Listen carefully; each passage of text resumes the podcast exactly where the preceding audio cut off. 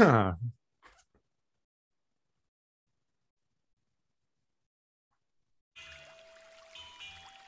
Steve here, Potent Ponics. Today we're going to talk about Gr- gr- gr- growing with fishes.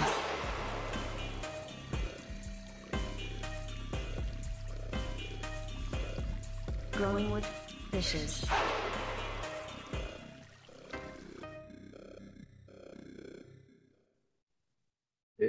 Everybody. Welcome to Growing with Fishes episode 275. Sorry about the minorly botched intro there. I didn't quite sync up the start times, but that's okay. Um, this week we have uh, Scott from the Cannabis Professor podcast joining us as our guest. Thanks a lot for joining us this week, Scott. Well, Thanks for having me on, Steve. Appreciate it. Awesome. Well, uh, thanks for joining us. Um, we have an awesome uh, episode for you guys today. So um, I look forward to uh, uh, covering a bunch of cool stuff that I think you guys are going to like. Um, also, shout out to, oh, uh, um, we also have Marty with us today. How's it going, Marty? Good. Glad to be back. How's everybody doing? Doing well, I hope. Yeah, a bit of travel this week. Kind of got stuck in airport hell for a couple days, but I finally made it home right, basically. Oh yeah. storm. So that was pretty fun. How was the conference? Was it good? Yeah, the conference was great. We Humboldt's always an interesting experience because it it ends up being more like hardcore growers that have been doing it for years and years and years. So you can kind of ask some advanced questions and things that are normally kind of uh, uh, beyond what most of the the average um cannabis connoisseur uh, is capable of asking or understanding. And also, there's access to really cool stuff that you don't really see. Um, uh, thanks to Happy Tree Farms uh, for giving me a Australian bastard cannabis cross. There's about a 20% chance of uh, ABC genetics in terms of mutation. Um, what else? I pick up some Malawi gold thanks to Sungrown Mids. Uh, gave me some uh, Oreos puck cross, which is really good. Um, I got uh, what else did I get? Some other really cool genetics. Um, I'm trying to. There was one other really cool one. Oh, a really interesting CBD uh, CBG cultivar that has blue seeds, like literally blue, light blue, powder blue colored seeds. I've never seen that before in cannabis. Uh, and then a really interesting um, line of some kind of uh, uh, freak show cross um, that I got some uh, given a nug of as well. Uh, that um, I had a bunch of seeds in it, and holy crap, did that have not only a, a just incredibly floral and diverse terpene profile, but also uh, really interesting seeds that look like little eyeballs. Like they're spherical and more melon shaped than anything else I've ever seen before. They're very unique. All the whole plant's just unique. Um, so I thought that was really interesting too. And then a ton of other awesome genetics from a bunch of other people. Got a chance to hang out with Mean Genes and Mendocino. He's going to be our guest up here in a couple of weeks. And um, uh, also Dandelion from uh, uh, Pride of Pride of the Lion Seeds. He's super cool dude. He's going to be on our show uh, in two weeks. And a bunch of other awesome people that are going to be uh, on the show as well. So um, uh, yeah, I think it'll be fun. We'll have a bunch of the, the other speakers on as, as guests here in the next couple of weeks as well. Um, but yeah, uh, I'll definitely get a chance to check that out um, over at Regenerative, uh, Regenerative Organic, what was it? RegenerativeCannabisConference.com. I'm sorry, it took me a minute to remember. RegenerativeCannabisConference.com will get you over to the Regenerative Seed Co link. Uh, for that, um, we have February, end of last weekend of February will be in March in, in uh, Michigan. The second week or last weekend of Maine uh, of March will be in Maine. Sorry, I'm just retarded today. Um, and then the last weekend of uh, Oklahoma, last weekend of April will be in Oklahoma. God damn it. I cannot talk today. Uh, all Apparently you right. need another dab or something. Yeah, apparently uh, I need to smoke more hash, I think is my problem. But um, yeah, I'll, I'll talk about some of the latest cannabis I've been smoking later. Um, thanks a lot to our guest. Uh, why don't you introduce yourself and, and tell us a little bit about um, your show and, and what you do? You got some really Absolutely. awesome, really cool topics, and you're from the uh, basically the same place, area that I grew up in. So I'm really excited to talk to you today. Yeah, yeah. We uh, just found out that we're pretty much neighbors uh, on different coasts, uh, all from the like northern Philadelphia, uh, lower burbs and Bucks County area too. So pretty awesome. Um, I started about three years ago. I think my anniversary is coming up around 420. Right, everybody tries to start around the the Christmas holiday for it. Um, but uh, I, I always wanted to do a podcast. Um, I feel you know sometimes you have the gift of gab, but you're trying to find a subject matter, and cannabis was more ripe than most others, especially since the market was new in PA about three years ago in 2018 into 19. Um, and I initially tried to kick it off because I was working for a dispensary group, and they had like the what's the zero dollar idea of the year. And I was like, we should do a, a podcast, but I'll just be the host. And then uh, they never really took to it, but I had bought a bunch of stuff in excitement. And so I just said, you know what, like lemonade time, right? And started a couple episodes dropped it for like a half a year because i had to manage for a while and it was kind of impossible to do both uh, and then picked it back up right before covid actually came in uh, and i've pretty much just been grinding ever since. Um, also uh, amazing to be able to listen to yours and i i'm sure have some questions because i uh, i'm about to go on to youtube as well so i know it's a big hurdle to be able to surmount. Um, but my show is really focused on uh, the curious part of it. I realized i'm purely driven by curiosity, which is great in a lot of areas, and as we all know, terrible in a lot of other ones. Um, so I want to know as much as I can, especially about the things I don't. You know, I'm gross stupid, especially. So a lot to be able to learn from your neck of the woods. Uh, a lot of the things that I think I've harped on, because I was always the MacGyver of my friends group. So always the one to try to build random stuff, uh, figure out if temperature matters as much. You know, a lot of technique and application. So at this point, I think, you know, my interest was a lot more in like the medicine, how it works with the body. And then, of course, the biggest mountain for me to climb is uh, how does it come out of this seed and, and into these potent, potent forms that I know so well. Um, and really, you know, I'm, I'm about to hit episode 100. I think you said you're near 300, right? Yes, we're uh, 275. Yep. That is incredible. I have to say that's like, you know, I, I feel like the triple digits is, is a huge go. So seeing that kind of uh, grind, especially uh, hats off, that is, that is a mountain. Um, and yeah, so a lot of my show really is uh, just trying to kind of go into all the dark little corners and figure out exactly why cannabis works the way it does. And as a philosophically minded person, um, I probably also love to go on some side rants about how uh, how unfortunate stigma finds its way into so much testing, so much of the political side of it, um, and so much of just the basic information where it doesn't even seem like there's much, uh, you know, wars to be won, and yet still people constantly dog cannabis. So I feel a big purpose of mine, you know, the best source of information you can possibly be, uh, and create the best community you can.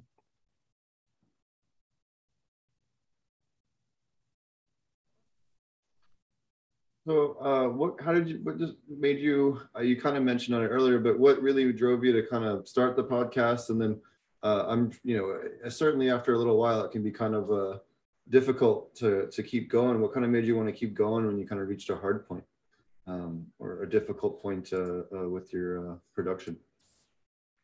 Yeah, I mean, my first big hiccup, I think I did five or seven episodes in 2019 i want to say if anybody even looks back there there's probably this massive like eight month gap between like episode five and episode six, uh, where I really did kind of trip over, you know, oh man, is this just going to be every, you got to figure it out all the time. And, you know, at that point, uh, I would say if you were to look at my uh, social media, it still looks like, you know, a child is doing it. I'm not as motivated on a lot of those fronts.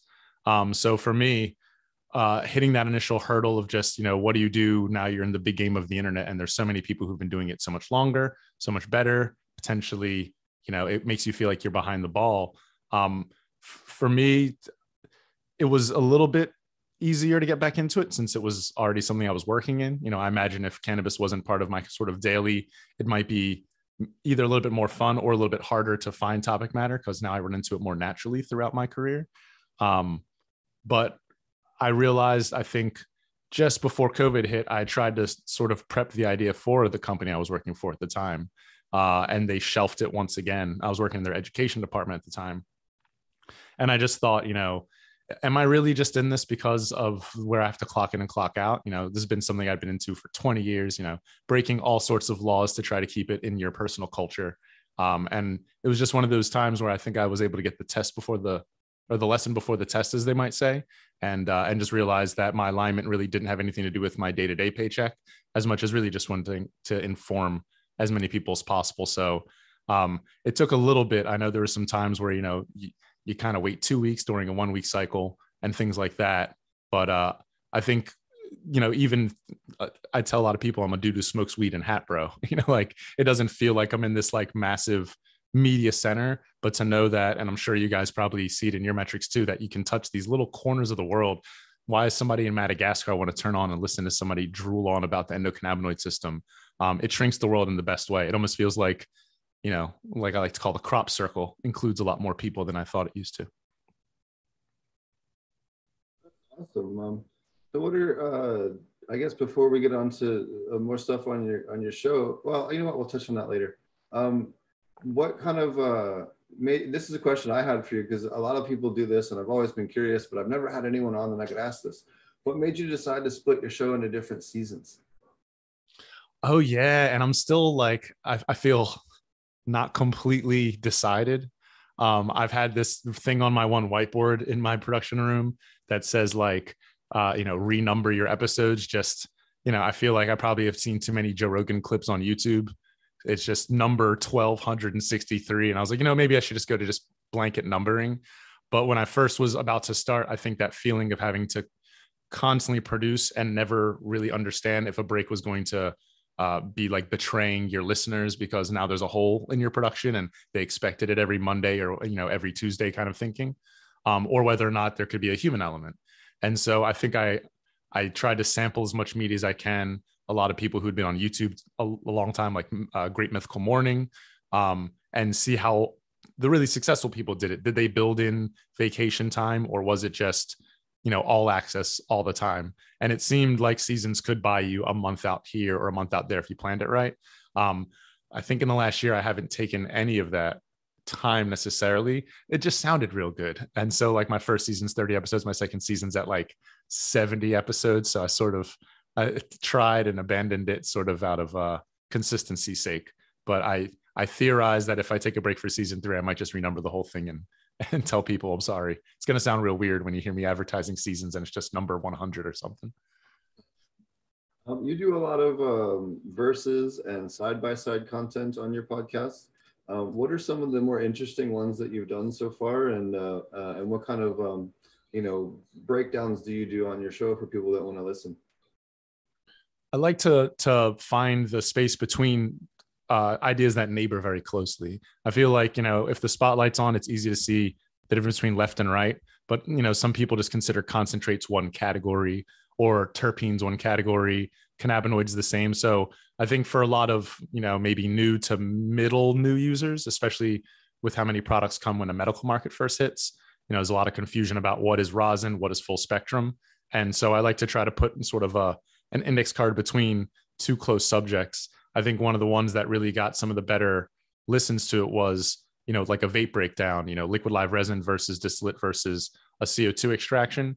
So people could at least understand that the pricing really doesn't show as much as the formula does. And also knowing how much energy goes into growing the plant, it shows a lot more respect, I feel, to being able to discern exactly why people work so hard to make a butter versus a sugar versus a sauce and mean it versus when people just throw terms around with no definition. Um, so a lot of times it's product breakdown, I think. But uh, for me, I get the most excited when it's more on the um, sort of medical breakdown or how it applies to biology, you know, one system versus another, or even CB1 versus CB2 receptor so that people can understand, you know, calling it one system. It's better really think of all the pieces, you know, the devil's in the details in that way. More interesting episodes I thought you did was on monomolecular pharmacology versus um, the entourage effect. Do you want to touch a little bit about that? And for people that don't know, um, the USDA or the FDA rather basically requires most drug products to pass. Uh, if there's multiple components to it, they have to individually test each individual one as an isolate and its side effects on the human body. Um, what they can't just blend it in most cases uh, and, and to have it tested to pass for medical. So you might have a wonderful product that works synergistically with each other, but would not necessarily be um, a positive experience or positive health effects uh, if it was taken individually and not in a synergistic way. There's quite a few examples of this, especially with terpenes. Some of the different terpenes can actually be quite toxic if they're not taken with some of the others. Um, so it's certainly an area of concern. Um, uh, do you want to touch a little bit on this and, and you know what you covered in your episode? Oh, absolutely. And funny enough, this has a, a, relatability to a very recent episode and even more so recent topic in the news, which was, uh, you know, raw cannabinoids and fighting COVID, uh, access to the cell um, you know, whenever we find good data, uh, I love to really not only look at the article, which hopefully represents it semi realistically, but to dig down into the actual media that shows the numbers. You know, usually it's a very, very heavily worded scientific test. And what you realize is the way that these tests are performed, as you alluded to, is kind of the most bastardized version of a test you can perform.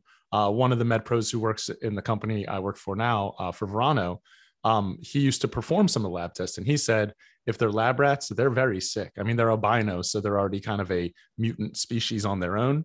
Um, and generally, when they perform the test, even on living tissue, they give it one drug until it dies, and then they just figure out where that point is. So they're not really trying to perform tests in the same way that we do.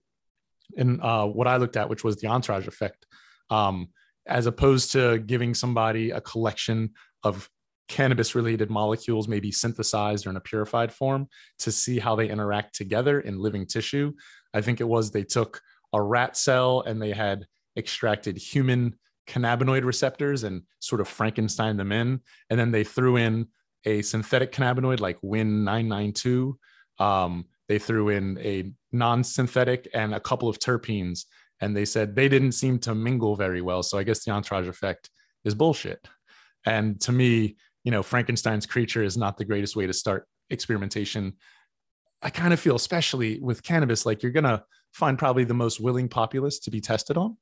So, in some ways, I wonder why we have to kill so many rats to get to the point of just getting a room full of potheads to raise their hand.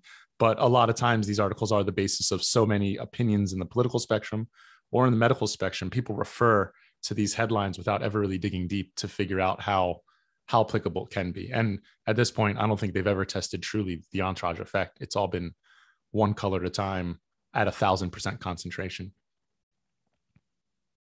That's really that's really awesome. I know I've found, especially make, with sublingual powders, um, the right CBD to THC ratio is really good for seizures. But if they don't re- respond to that, we've had very good response rate by adding linalool at small percentages as well. That those three in combination seems to work very well for seizure suppression.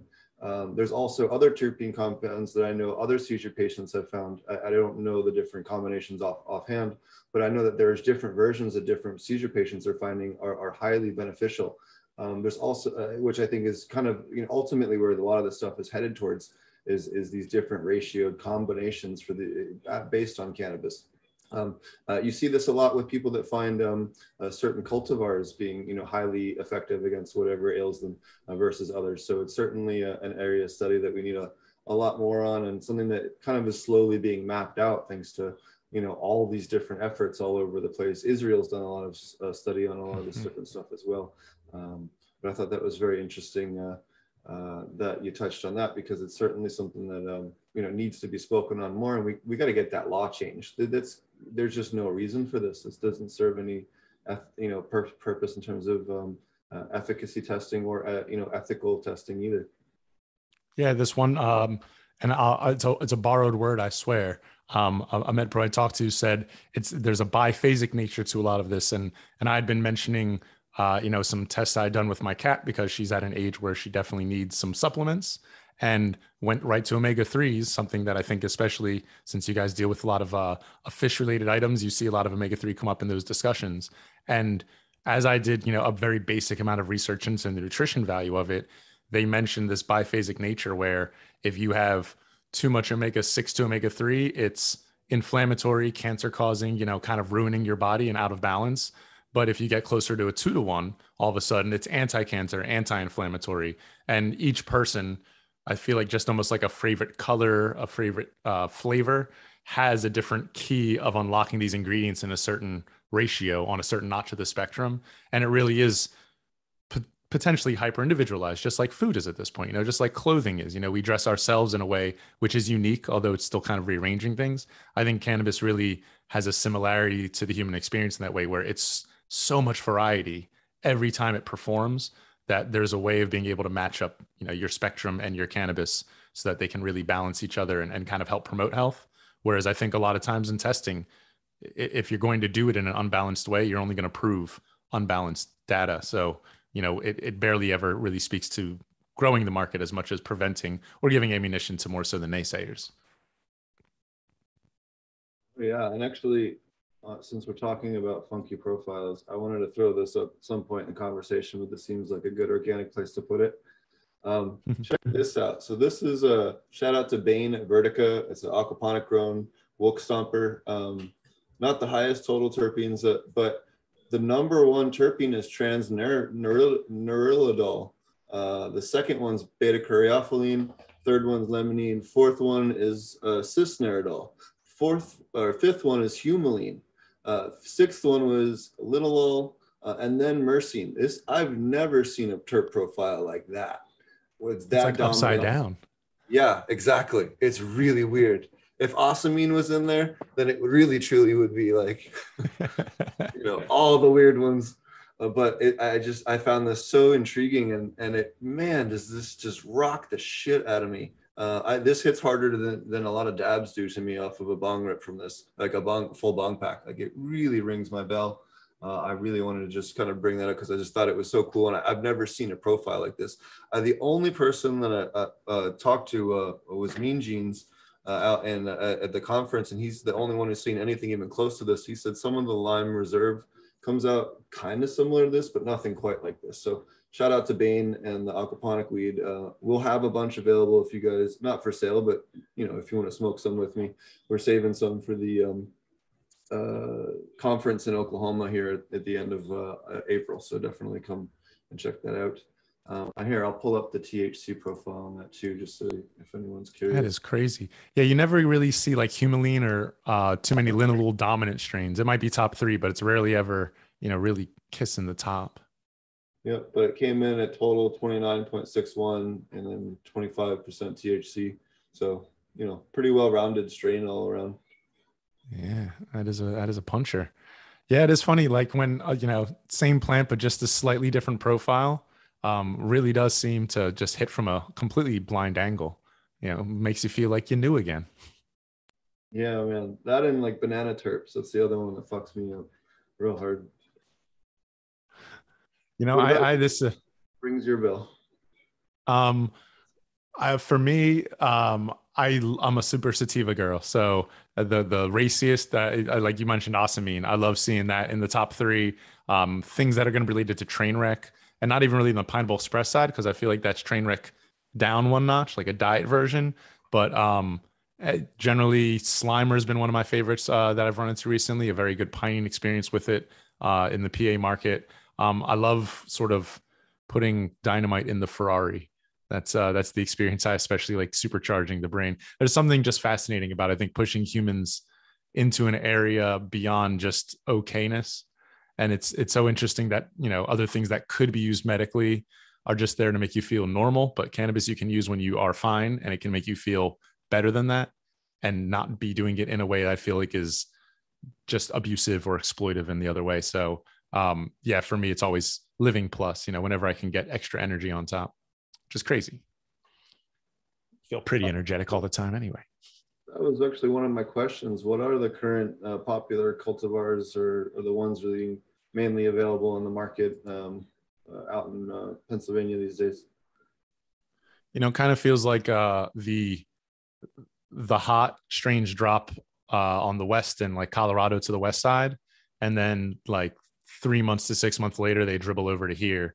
So we just got done getting over Runtz, I think. Um, Pineapple Express was dominating from 2018 probably to 2020. Um, and then now it's all the fruity flavored sounding strains. Lucky Charms did really well for a little bit.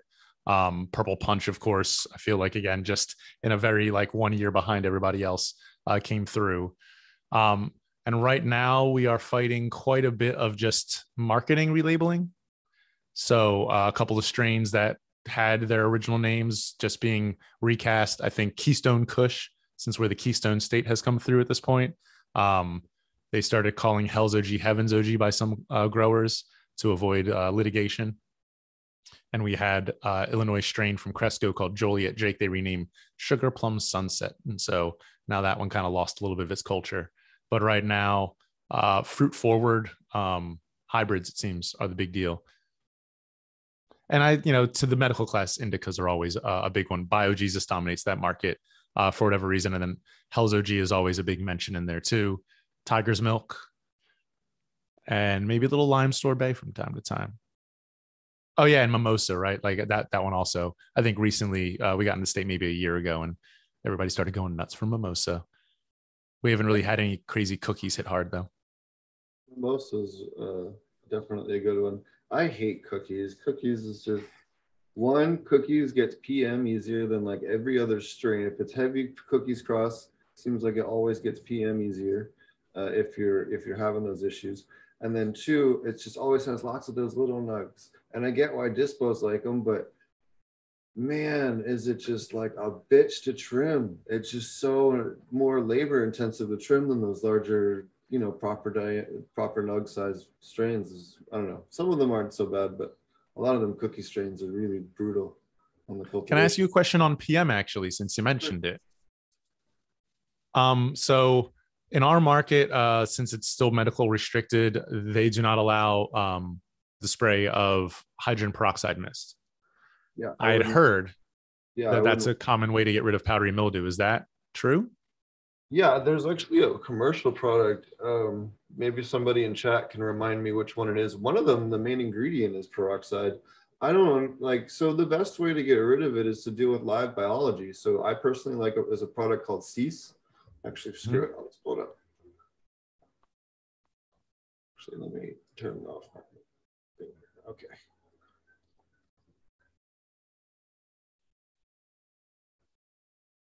This is one of the best commercial products out there right now uh, by BioWorks. BioWorks makes a lot of good products, by the way. All right, so this is Cease. So this is just a strong, you ever see a product in the store called Serenade? It's like Yeah, a red yeah. bottle.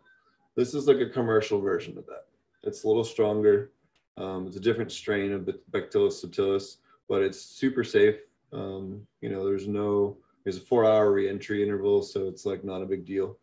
Um, and uh, this is what I like a lot. So alternate this, um, and then I'll also alternate as another product called Sonata. Um, made by, I don't like the fact that it's made by Bayer, but it shit works and it's a biological. So you're kind of stuck.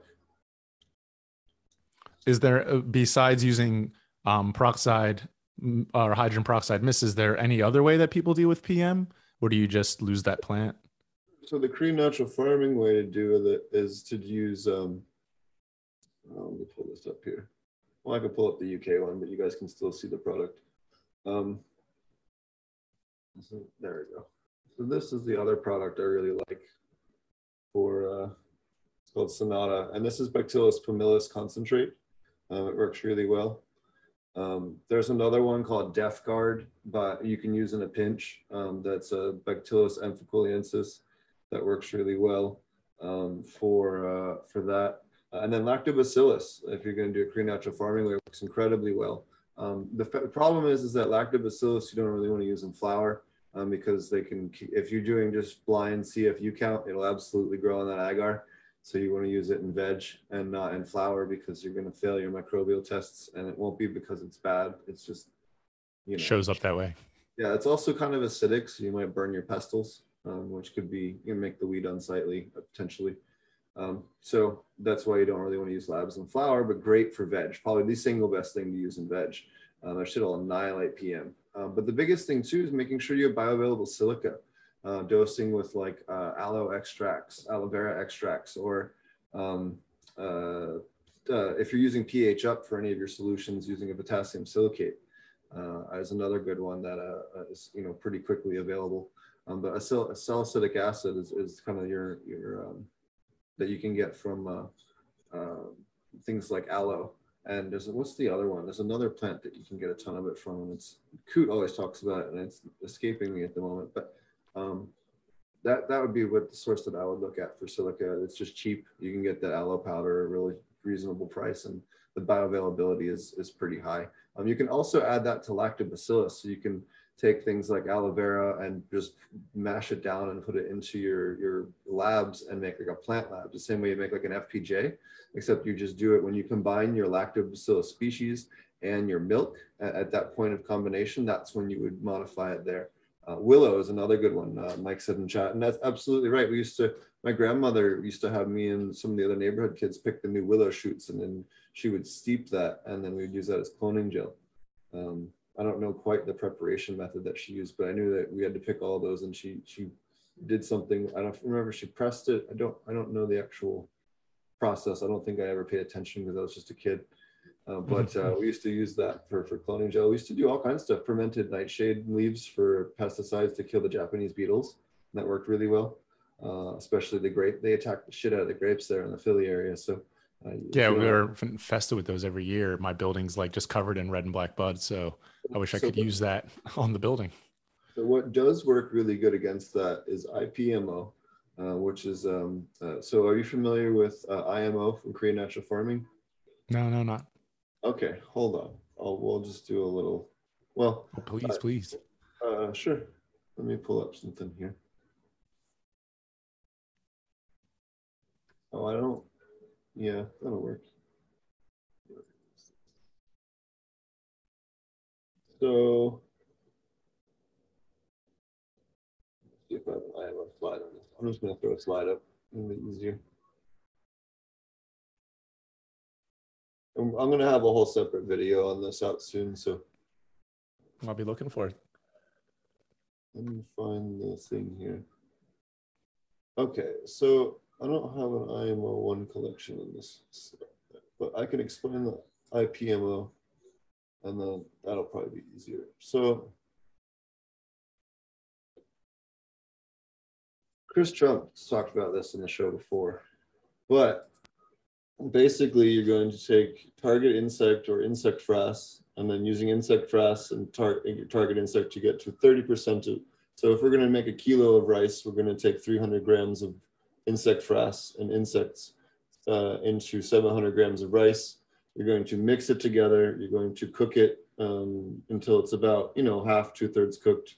Then you're going to strain it really well. You're going to put it in your imo collection box uh, which is a wooden box that has slats in the bottom of it that allows local microbes to get in contact with whatever you have in the box, but kind of still tries to keep a bit of a barrier to keep rodents and things out. Um, uh, what you do then is you put the boxes out in a um, an area underneath a tree where there's lots of natural vegetation, lots of leaf litter, uh, a good natural spot that isn't a healthy forested area or healthy garden area that's been established for a long a long time. Because that's where you're going to have all those local microbes. You then can collect that um, uh, mix after five days or so. You want to make sure there's a, a cover above it just to keep the rain off of it but you do want it to breathe. Um, i have different slides i'll show on that if you want me to pull it up um, but basically you set that box out once you collect that um, you have a bunch of local fungi that will love to feed on insect carapaces uh, so if you can collect a bunch of the Japanese beetles, use them instead of insect frass, uh, you, as long as you get to that one one third ratio. Right. Um, and then you basically use them to collect the local fungi that feed on them. Uh, then you can uh, mi- uh, mix that 50% with uh, brown sugar to lock out the oxygen and maybe even 52 to 53% sugar. Um, so you want to uh, so that you you basically have equal parts or slightly more sugar than equal parts uh, of the IMO one collection, uh, and you mix that all together, and that stabilizes it, shelf stabilizes it. So you have that for up to three years. That's good for that you can scoop out and then brew up a batch of those local fungal spores uh, that you've now preserved uh, uh, in in that sugar solution to use as a spray. This is a uh, caterpillar that was on one of our uh, plants after we sprayed, and it just obliterated them. Yeah, completely. It's like Yeah, a so- bad Star Trek episode. And he's covered in spores that can affect other caterpillars, which is cool. Um, so this allowed us to do that. So we did this in Zimbabwe with grasshoppers, and it worked really well. We're do, we did this last year out here in Oklahoma. It worked really well. So this is kind of a tech that's kind of been kind of an R&D thing to make sure it really worked before we, we talked about it. it was Chris Trump came up with this uh, originally. Um, this this is not my idea. I don't I don't claim credit. I just I've worked with this quite a bit thanks to him. Um, uh, but he came up with this. He had a batch of IMO that he was making into IMO three, and they found weevils in some of the the whatever the material was that they were using for it. And he just said, "Ah, screw it. We'll just we'll just use it anyway. It's going to get hot. It'll kill him. It doesn't matter." Uh, and then what he found was when they got it to IMO4, all the little weevils were covered in a looked like popcorn. They were so covered in this predatory fungi uh, that did it. So um, if you need the quick and dirty, you can do straight to IMO2, like we talked about, where you cut it with the sugar and now it's shelf stable. And then you can teaspoon that out as you need it uh, to make your sprays. Or you can take that and mix it with a bunch of um, uh, wood chips and uh, to, to, turn it into an IMO3. And then you can uh, turn that. And once those microbes take hold, it'll start to heat up. You have to turn it and keep it at the right temperature to convert it into an IMO4. Um, but that actually is a little bit better for liquid IMO. But you can convert either liquid IMO 4 or IMO 4 and IMO 2 uh, into um, these uh, uh, liquid IMO. So you take some of that, uh, like we talked about, the sugar solution from IMO 2, put yeah, that into just a, a vat, uh, like a five gallon bucket or whatever else you're going to do to brew up for your anti um, insect sprays and then just brew it for uh, you know 12 to 24 hours so you can mark, wake those microbes back up and then apply to your garden. Uh, and it works very very well uh, at treating large scale stuff. It works really good at outdoor grows because you can collect your stuff and um, uh, yeah i think actually i was going to show on one other side but i think i'll wait uh, uh, until we cover that later no uh, worries. that's pretty awesome yeah i was not uh, not aware of uh, predatory microorganism that's that's definitely going on my list of deep dives to go into the internet and get stuck in a hole on. The, super cool. This is the downside is you do have to be careful around bees. They can uh, screw your stuff up. Yeah. Yeah. Cross so just be careful if you have yeah. So if you have a bunch of tomatoes or cucumbers and flour or something like maybe don't use this near the flowers. Um, just use it on the other parts of the plant. Just be careful around flower structures because you will kill your bees as well.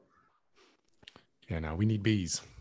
Yeah, so it's just a word of caution that it's not totally like hyper targeted towards bad insects, right? So just keep that in mind um, when you're using it in application. So, uh, and what time of day you uh, maybe apply it, maybe apply it once the sun goes down to really reduce your chance of bees uh, and things like that if you're doing an outdoor grow. But I love this for large scale outdoor grows. If we have acres and acres and acres, I can carpet bomb the whole place with the local back fungi that kill all the bugs there. And it really knocks down the larger ones. So your large grasshoppers, caterpillars, butterflies, um, those larger arthropods that are typically harder to kill with other biological treatments. You know, unless you have uh, large arthropods like um, you know, uh, assassin bugs or, or to a lesser extent aureus, they can kill stuff much larger than them.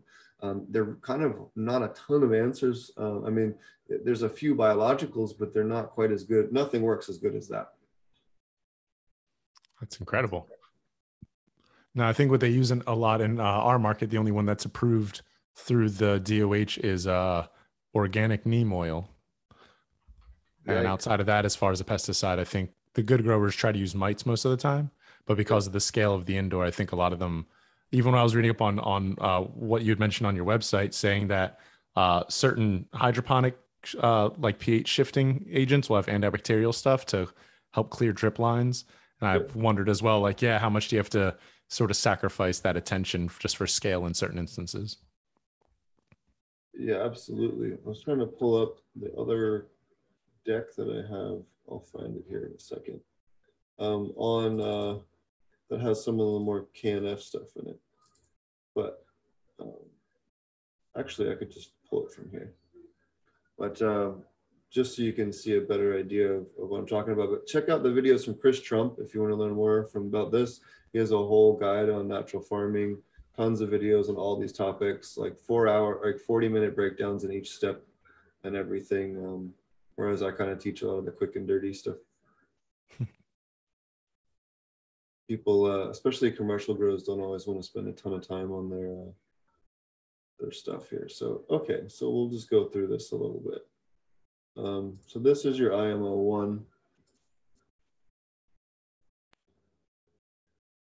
So you can see here, you, are going to take the rice, you're going to cook it until it's a, uh, like Chris says, al dente uh, pasta, but kind of 70, 75% finished, not fully finished uh, drain it so it's kind of you know uh, uh, mostly cooked but still a little bit stiff Then you're going to put it in your IMO boxes and then set it out. And it should look like this or this. It should look like a little white forest. You can have some color in it. Um, you just don't want too much green.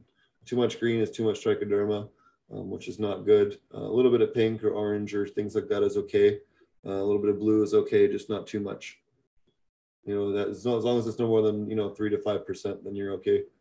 Um, but if it's too much, then, you know, just throw it away, do a new collection. That's fine. Um, and what you want to do is you want to set out six or 10 boxes at a time when you do this. Um, you know, the more collections you can do, the better. And then try to do at least one a month, uh, if or maybe two collections a month if you can, because then you can get the microbes from different uh, parts of the year, uh, which help you. You can kind of jumpstart the garden in the beginning of the year and, and things like that uh, in terms of microbial uh, balance in your soil and using local microbes. The black is just um, where some of the rice is, is eating the stuff down and it produces a little bit of metabolites. It can be a little gray too, that's okay. And then you have IMO2. So this is the IMO2. So this is what I was talking about. So now we've collected it after five days and it looks really nice. So we're going to take that and mix it with equal weight of sugar, or sometimes we'll do two to, you know, just a little bit more sugar, slightly more. Uh, and then we're going to mix it all together uh, and it'll look like this. And then once it settles, it'll kind of look like this. Be a little bit of rice left, but not much. Um, that's why you do want to put it into like a paint strainer or something when you're, um, uh, uh, uh what's it called? Put it in like a paint strainer or something when you're brewing it. You don't want to necessarily pour it right in. Um, but yeah, hopefully that gives you an idea. This will kind of turn more liquidy as it gets time for those microbes to kind of stabilize. Right. So you said the brown sugar starts to limit oxygen in that stage when you add it, and that's where the stability comes from. Because if it ferments, usually that's off gassing. Does this does this need to be burped in any way, or does it build pressure, or does it just kind of stay on sure. its own? Yeah. So you leave the lid on, but you leave it cracked enough to where it can burp if it needs to. Um, that's why I like using these cheese ball containers because the lids work really good for that, and uh, it gives me an excuse to buy cheese balls. And and also too, like you can do a couple collections and fill it up and then label it and like here, here's this January and February or, or whatever, and it just they make good storage containers long term. Plus, I hate throwing in large useful containers, you know. Yeah, oh, yeah. They, they, there's only they're only useful if we figure them out. I know this uh, one woman, uh, one of the managers of the dispensary. She makes a butt ton of kombucha. I feel like she just might be willing to do this for fun. um, and then your liquid IMO, I'll throw this up. Um, so you would do again something very similar to this. Um, uh, again, you can do it without the labs. You can do it with the labs. Um, I know not all recipes do this, but this is specifically for aquaponics. I like adding the labs as well, uh, and then brewing this for you know anywhere from 12 to 36 hours. Um, you don't have to do it quite as long as what I have on here, but just gives you an idea of um, you know a mix. You can also feed a little rice flour too. The extra starch helps helps brew them up. And yeah, no, that's that's easy enough to follow for. That's super helpful. Yeah, I was not aware that that's that's awesome to to know a little bit more about that. So one thing um, I do want to mention is that for the IPMO, the one with the insect frass, you do not add labs. Labs can potentially kill off the back the fungi. So don't ever use labs with that uh, application. Um, that would be the one thing I would subtract for that. That what I showed is a maintenance mix for aquaponics. Uh, I just kind of kind of give you an idea of, of how you'd go about it. Um, I kind of I should have showed a different one. I have a better one in it. Slide deck. This one. Well, this can just give you an idea of what it can do. So this this plant that was put in here was like 18 hours in the system mm-hmm. uh, mm-hmm. sitting above the water, and this is what it shot down in 18 hours. Uh, it's such vigor on the roots, and then this is what that plant looked like uh, about two months later. Wow. Um, but we use the liquid IMO all the time for, um, again, maintaining system health and aquaponics. Kind of fills in a lot of the mineralization gaps uh, that normally are, people have, uh, you know, just never introduced into their systems. And that is fascinating. Uh, is it used in any uh, large food applications currently? The, the aquaponics approach has it been adopted by any larger scale ones on on that side of it? Yeah, so actually the lactobacillus stuff, especially as well, we've used to treat E. coli. So we end up with this non-human pathogenic uh, E. coli, just soil E. coli, that sometimes tests, it gives us false positives and then they have to go test the species, you know, get it further tested to ensure food safety. Um, and it becomes a problem for some facilities, but there's a, two lettuce facilities and one cannabis facility that have tested hot for that. And we managed to treat them completely uh, within 30 days uh, with just lactobacillus and nothing else. Um, so you, you know a lot of these things offer solutions that you, there's no other solution on the market that would allow you to not lose the nutrient cycle and the mineralization cycling in your system and then still treat the E. coli. So I think this is truly, I think in five or 10 years from now, you'll see lactobacillus be required for aquaponics and potentially even hydroponics, just strictly for um, uh, food safety reasons. You know, it really does make a lot of sense. It has lots of vitamin B compounds in it, so it can help make your plants grow faster. Um, humans are 70% ish of our microbiome is lactobacillus species uh, in terms of, what is it, by weight or whatever. So uh, uh, you this is a, it makes a ton of sense that it helps uh, with that. And then also, um, just like Mike's saying in chat, the more um, microbes you have in the root system, the more uh, secondary metabolites the plant's going to produce because it's exposed to more types of, of, microbes to try and make you know defenses against or at least prepare for for you know the, the possibility of it so um, that adding the things like the liquid uh, uh, IMO from the local forest collections really does help kind of stimulate that plant even further and, really slam those terpenes. If you're trying to hit those 3%, 4%, 5% terpene values, that's how you do it. You've got to really get this ultra microbial diverse uh, soil systems, living soil or aquaponics or some combination thereof, like we like with dual root zones.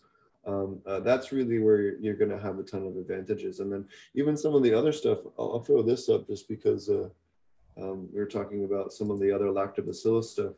This is um, Blue Labs. So this is lactobacillus with spirulina and uh, kelp extract that we make in order to uh, make a growth accelerator um, version of labs. So um, it's a, a, super interesting, um, you know, thing. I have a video I'm working on, on that as well. Working on kind of a little KNF video series with a bunch of stuff that's kind of not out yet.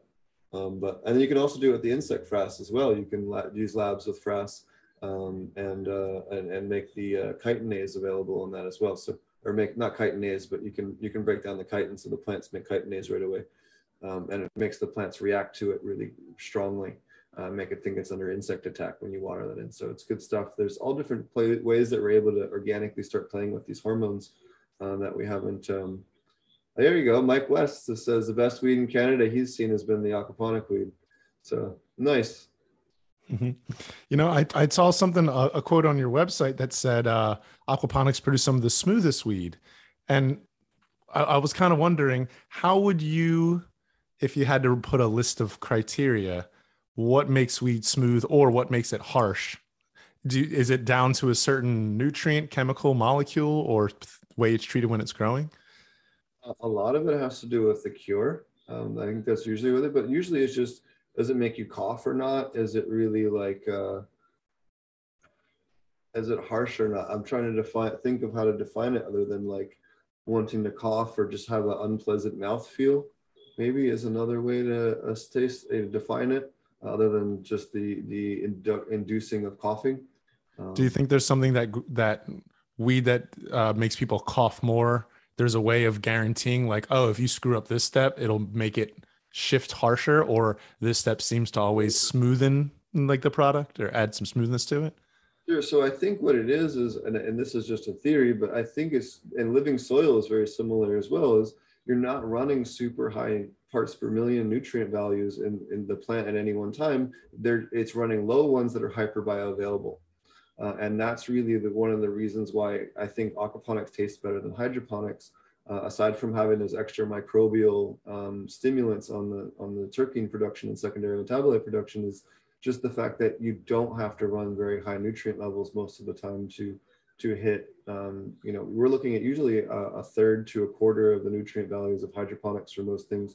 Not so much micronutrients, because those are pretty much, you can't really change those. They're pretty hardly defined in, in the plant, but certainly the macros are running much, much lower um, than others. And then we've also did some interesting studies of silica and, and how that um, really helps with heat resistance and bolting and foxtailing and, and, and reducing a lot of those, those issues, as well as increasing the cold resistance, um, which is interesting.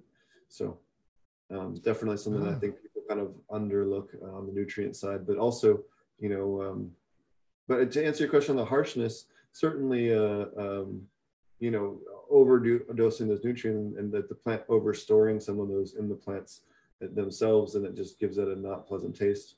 Uh, or you know stuff that just isn't cured long enough, the extra chlorophyll until it has a chance to break down is not pleasant to taste. Um, but uh, I think that's really comes down to feed, fertigation, and and I think that's also why people you know flushed back so much back in the day um, was because they you know were running crazy ppm levels. I mean, there's the guys from what is it, uh, three light or four light or whatever it is. They're running like 3,000 ppms or 2,800 ppms. Yeah, I'm sure that stuff tastes great. Um, Burns straight to like a weird black soot instead of like an ash. Right. Um, but you can get you can trick the plants into doing a lot of these crazy things with things like um, you know malted barley or um, the insect frass uh, ferments and, thing, and insect frass IMO collections. That's another thing with the fungi with that insect frass makes hyper-available uh, chitin and chitinase from that mushroom. So because uh, that's what we're basically collecting is the fungal the fungal portion of it. So uh, even the ones that aren't you know the predatory ones that are, are going to be there for a pest control are still you know providing that hyper available uh, uh, you know stuff in that way. So it just kind of further benefits the plant and stimulates its immune system because when the plant detects that, it thinks, oh, there's insects around. I need to increase my defenses, which means I need more terpenes. Um, and this is again, this is this kind of stuff that people people try to sell stuff for terps, and it's like, yeah, but that's not really going to do that much, right? Like, you know, there's a bud sweeteners and all that shit. It's like that doesn't do anything. it has to want to make them. It seems to be the case. What's the selection on pest controls in the in the stores there? I know that certainly was an issue when I go. I work in Georgia as well, and we have a bitch of a time getting any of the good products locally. We have to basically order everything online because there aren't any good, um, you know, pest control agents that are safe to work with. Is that still the case there, or are they getting a little better? Uh, from what I can tell, it's still pretty much the case. Um, I think the only place I've even seen neem oils at like a hippie store up in Quakertown. Um, but outside of that, um, a lot of them are very difficult to get. I think the the rules that they have even between growers is it kind of forces a little bit of that like trade secreting. And so I think most things pretty much have to come from out of state at this point. Uh, we had had the biggest um, sort of, I guess, headline. Uh, one of the uh, companies, and again, uh, in no way an insult to them, it just literally was in the news. Um, Standard Farms uh, maybe like two years ago was found with um, non-compliant. They were doing a hydrogen peroxide spray, and of course, when it's in a state where it's not allowed, everybody has these stories they like to tell about what it's doing and oh well it's not bad if you vape it but what if you combust it and all of a sudden you know people are talking about sensitivity to cannabis and the flu-like symptoms and stuff and all thinking it's either because there's neem oil on it and it wasn't in street weed or because they were spraying it and not telling anybody uh, you know, I think the company denied it, but three ex-CEOs, and it was just the left and right.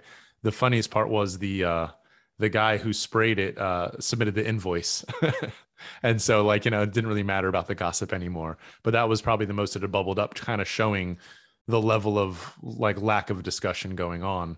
Um, we have a company called INSA that are a bunch of organic dairy farmers from Wisconsin and Massachusetts, and uh, I got to talk to them briefly, uh, and they seem to have that same pattern of approach that I'd say you kind of uh, say as well of just like wanting to make the cleanest and strongest plant that they possibly can, as opposed to wanting to make the most possible plant that they can specifically. And so uh, it was a breath of fresh air, but seeing that they came from organics in a different area, you know, and in farming, since there's a lot more hormones with animal treatment, especially, uh, it seemed like they wanted a breath of fresh. So uh, I could tell from some of them, it's, uh, still a little young. I think we're probably two years off from a rec market because Jersey goes rec.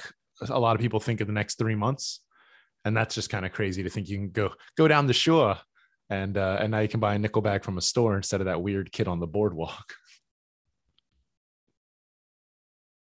Like if you look at all, if you have dreads, you'll pull you over at the shore. I got pulled over and like doing 26 and a 35, stuck between two minivans. They said I was speeding, and I was like, we both know you're full of shit.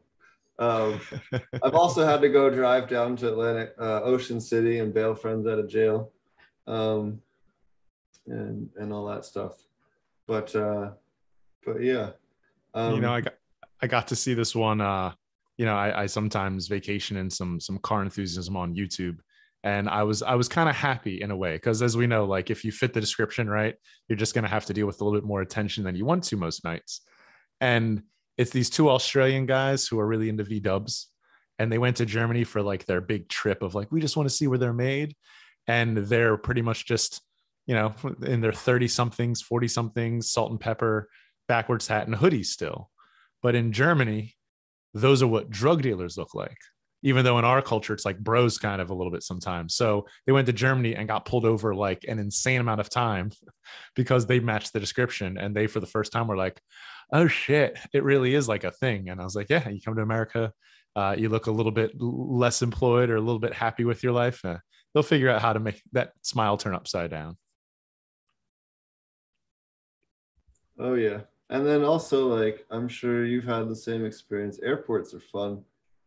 Um, you know, you always get randomly searched uh, and all that fun shit. So you just get Oh, used my. to it. And then uh, threads block the density scanner, so even if you get scanned, they're still going to pat you down. So you might as well just be uh, opt out and just go straight to the pat down.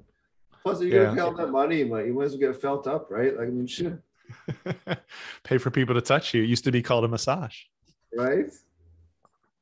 Yeah if you ever thought that you didn't want people to touch your hair don't get dreadlocks Yeah, every, just- one- everyone will come up and just touch them, especially drunk women.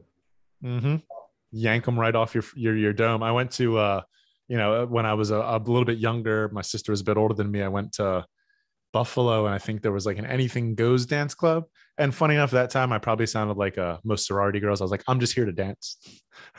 One of the rare times in my life, and uh, I remember a somebody pulled my dreadlocks like a, they were ringing a bell. And I swooped around, just like, what the hell was that for? You know, it was whiplash.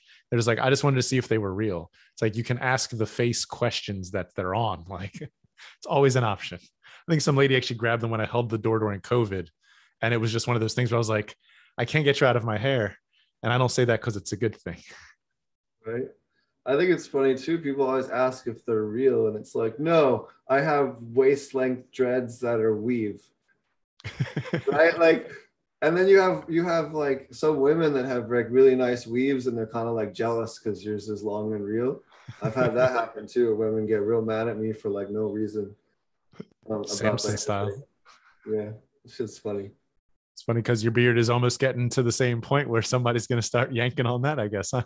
My beard used to be a lot longer, but I had a whole power tool incident that was almost really bad. So I keep it trimmed at least to a certain length now. you know, funny enough, dreadlocks when I first got them were an answer to that same problem. Um, I was in my early 20s a machinist and I had a, a pretty respectable fro. But every time you lean into a big machine, you're like, I can't tell how far out I am. And it doesn't take much to like torque your face off. So I I went to dread so I knew where it was. And then of course then the dreads got long enough where I believe at one job where I used to fix guitars, um, I burned more hair than soldering wire because it was just always flopping right into the soup every time you put your head down, just hair hair in your workspace. Somebody else in chat says they always like to smoke a fat J so they reek while they patch down at the airport. I do the same thing, my brother. somebody somebody else asked in chat if you could put labs in their in their aquaponic system. Yes, we actually dose lactobacillus to treat and do maintenance at one to one thousand ratio, so one gallon per thousand gallons of system volume.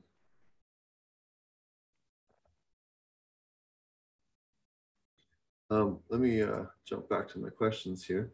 Um, what has been some of your most memorable episodes or topics that you've covered to date? Ooh, well, um, I did a recent one. I wouldn't say uh, memories that I want to keep, but um, I unfortunately got a, a dose of Omicron right after the new year, which took me out for a little bit. Um, but I'd say in those moments, sometimes I'd rather capture the experience than wait until I'm like back to a professional level.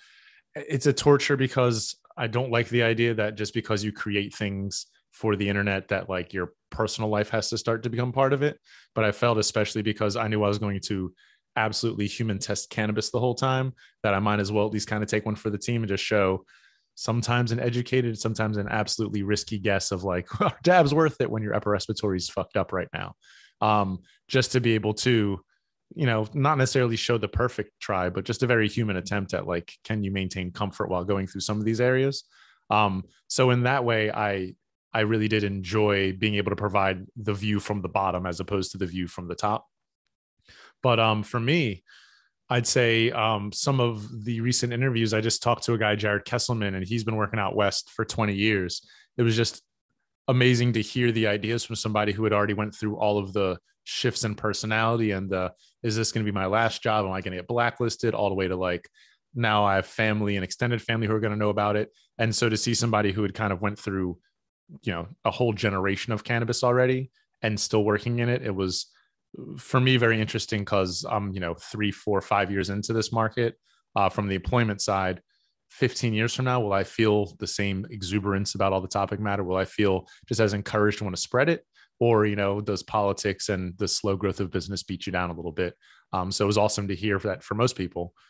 And what i would assume is the case is you sometimes just it builds your passion even more but you get to actually utilize it more effectively as opposed to just kind of yelling it out there and just hoping you know you're not screaming in a vacuum. It felt like you know he got into consulting. I saw that you do consulting as well. And it really does seem like the right area to think about the future of cannabis really people helping people have an easier time than we might have getting into it. So um, that episode for me was a lot fulfilling you know even being just a content creator or podcaster or in my job as a trainer um, to know that it wasn't necessarily something that I was going to want to, you know, abandon 10 years from now just because.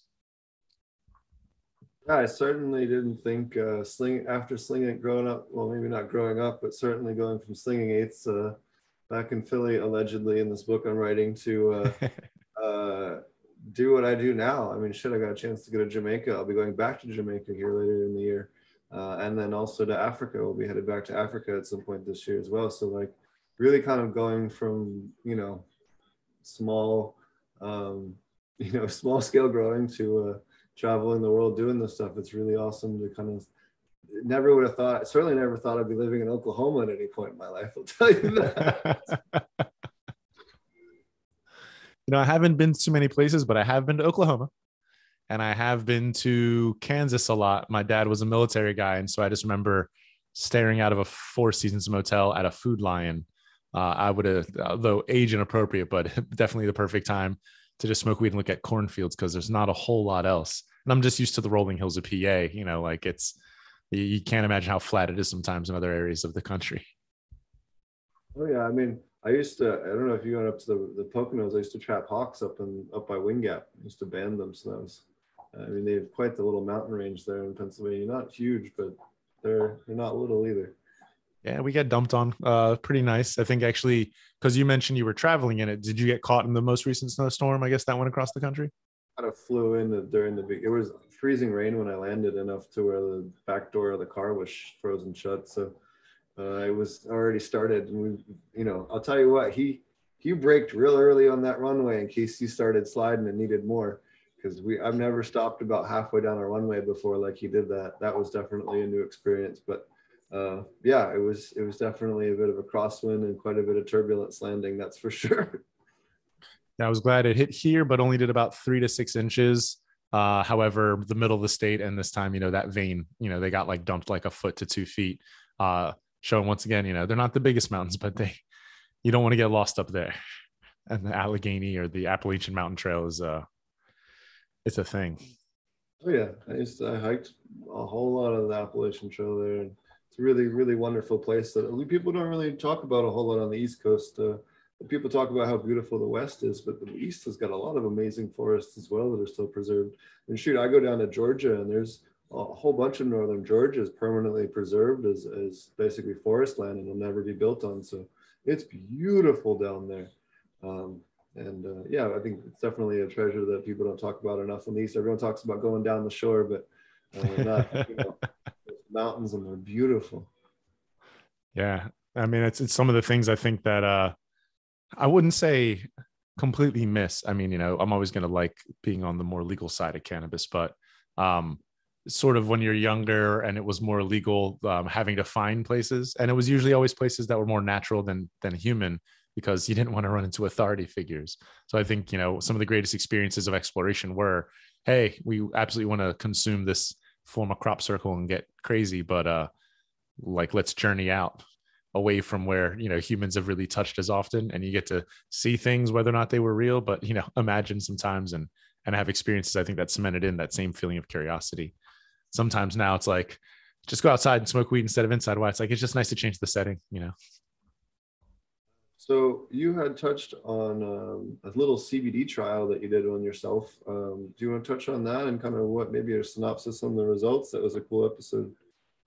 Oh yeah, no, uh, thanks for bringing that in. Um, I would say that uh, like a lot of folks, CBD is like a awesome cousin of THC that I'm sure you want to meet, but I already know THC, so like it, it's all right. CBD can be over there, and I don't mind when it's mixed in. I've always enjoyed CBD strains. I think in our state we have Harlequin, uh, Alien Rock Candy, Martian Monkey, and Harle-Tsu uh, come out from time to time that have some CBD mixed in, but it's you know probably five percent of the market at the absolute most. So like a lot of folks, I'm a THC 90 95 percent of the time user. Um, a company contacted me called Chill Frog CBD, uh, and they said, "Hey, do you want to kind of just do some affiliate marketing?" And for me, you know, in the cannabis world, you really can't monetize very often. It violates every policy on every social media. So um, was excited at least to get the opportunity to start working with some business. And uh, hopefully we'll get the chance to talk to one of their extractors as well, just to learn more. So I said, yeah, I'll, but I got to test it. You know, I don't think it's fair to sell things you don't use. And I have no intention of doing that ever uh, in anything that I do, hopefully moving forward. So uh, I grabbed a month supply and ran myself through it. And had my theory exactly as to what might happen. You know, had heard plenty of things, taught plenty of med pros about you know the potential of CBD, and they had taught me even more. Um, and then ran through November uh, of this past year of 2021, um, taking just one 33 milligram CBD gummy a day. Uh, I think these had melatonin added to them in a small form to try to help with your sleep cycle. Melatonin is one of the, I think it actually is the only unregulated hormone in the United States. So, uh, you know, hormone doesn't necessarily mean scary thing, but it doesn't always work the way it's intended for every biology and every pathology. So for me, I knew there was going to be a test to it, but love human testing. I ran through it with four other people I knew my wife, uh, my mom, and my best friend and his wife. Uh, so that way I knew nobody was going to lie about the results or tell me, oh, yeah, it was great because you're Scott and I just want to give you support. I really wanted to know, you know, diet changes, digestional changes, sleep patterns, pain, inflammation, thought process, emotional intelligence, anything that might change. And uh, I think just because I'm one who tries to pay attention and, and push things as far as I can, I may have gotten some of the greatest benefit. Uh, my wife got a similarly amazing benefit.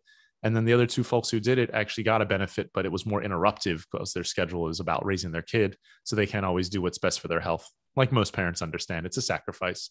Um, but for me, you know, I thought maybe I'd sleep a little bit better maybe I'd be, you know, a little less aggravated uh, from the pain in my body from like a lifelong back injury from breakdancing. So I earned it the right way, at least.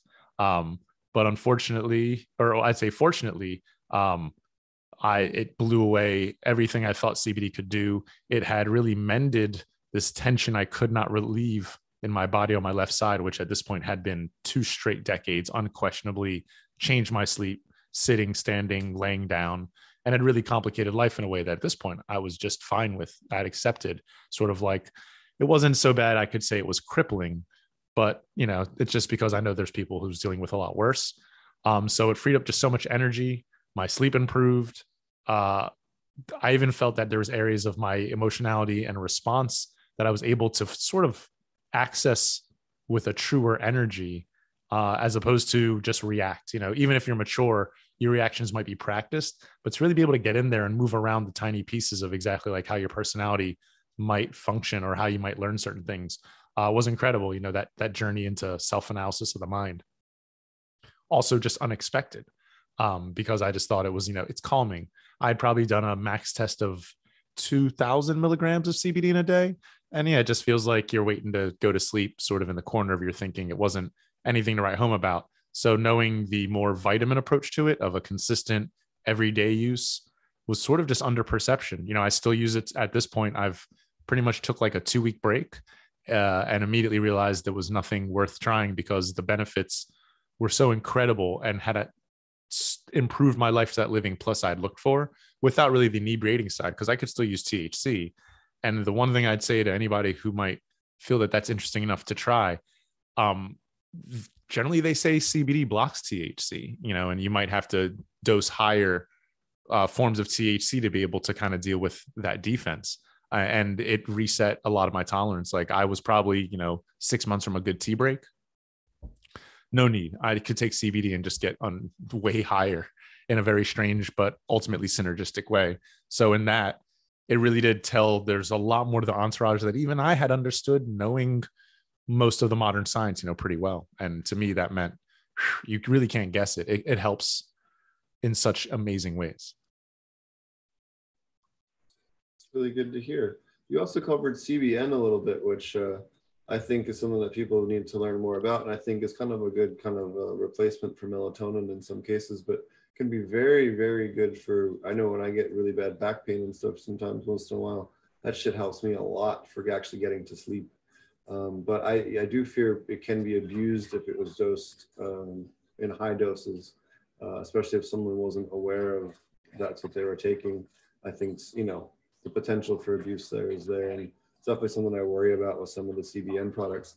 I know we always intentionally only do five milligrams per gram by volume because if you take enough to really put yourself down, you're going to know that you ate a lot of volume of something, right? Um, and I think that's kind of a, a, good safety mechanism for for people making those products. But um, uh, what uh, did you have any other interesting findings in your show on that? Yeah, I found that um, for what seems to be a lot of folks like yourself who who are really aware of of what cannabinoids can do, we all kind of feel like CBN is that like you know a very very great sleep aid and potent enough where yeah if you get your ratios off a little bit can really send you over. It's interesting. I think when you look online, you do not find nearly as much um, recommendation in that way. It seems you know they haven't really found the right rat to be able to give CBN to, but it's you know, I think a lot of the testing that they really try to do in cannabis is to create responsibility, you know, to fight against the idea that it's in, it's safe as people think it is. For some reason, science hates thinking that it could actually be safer than not.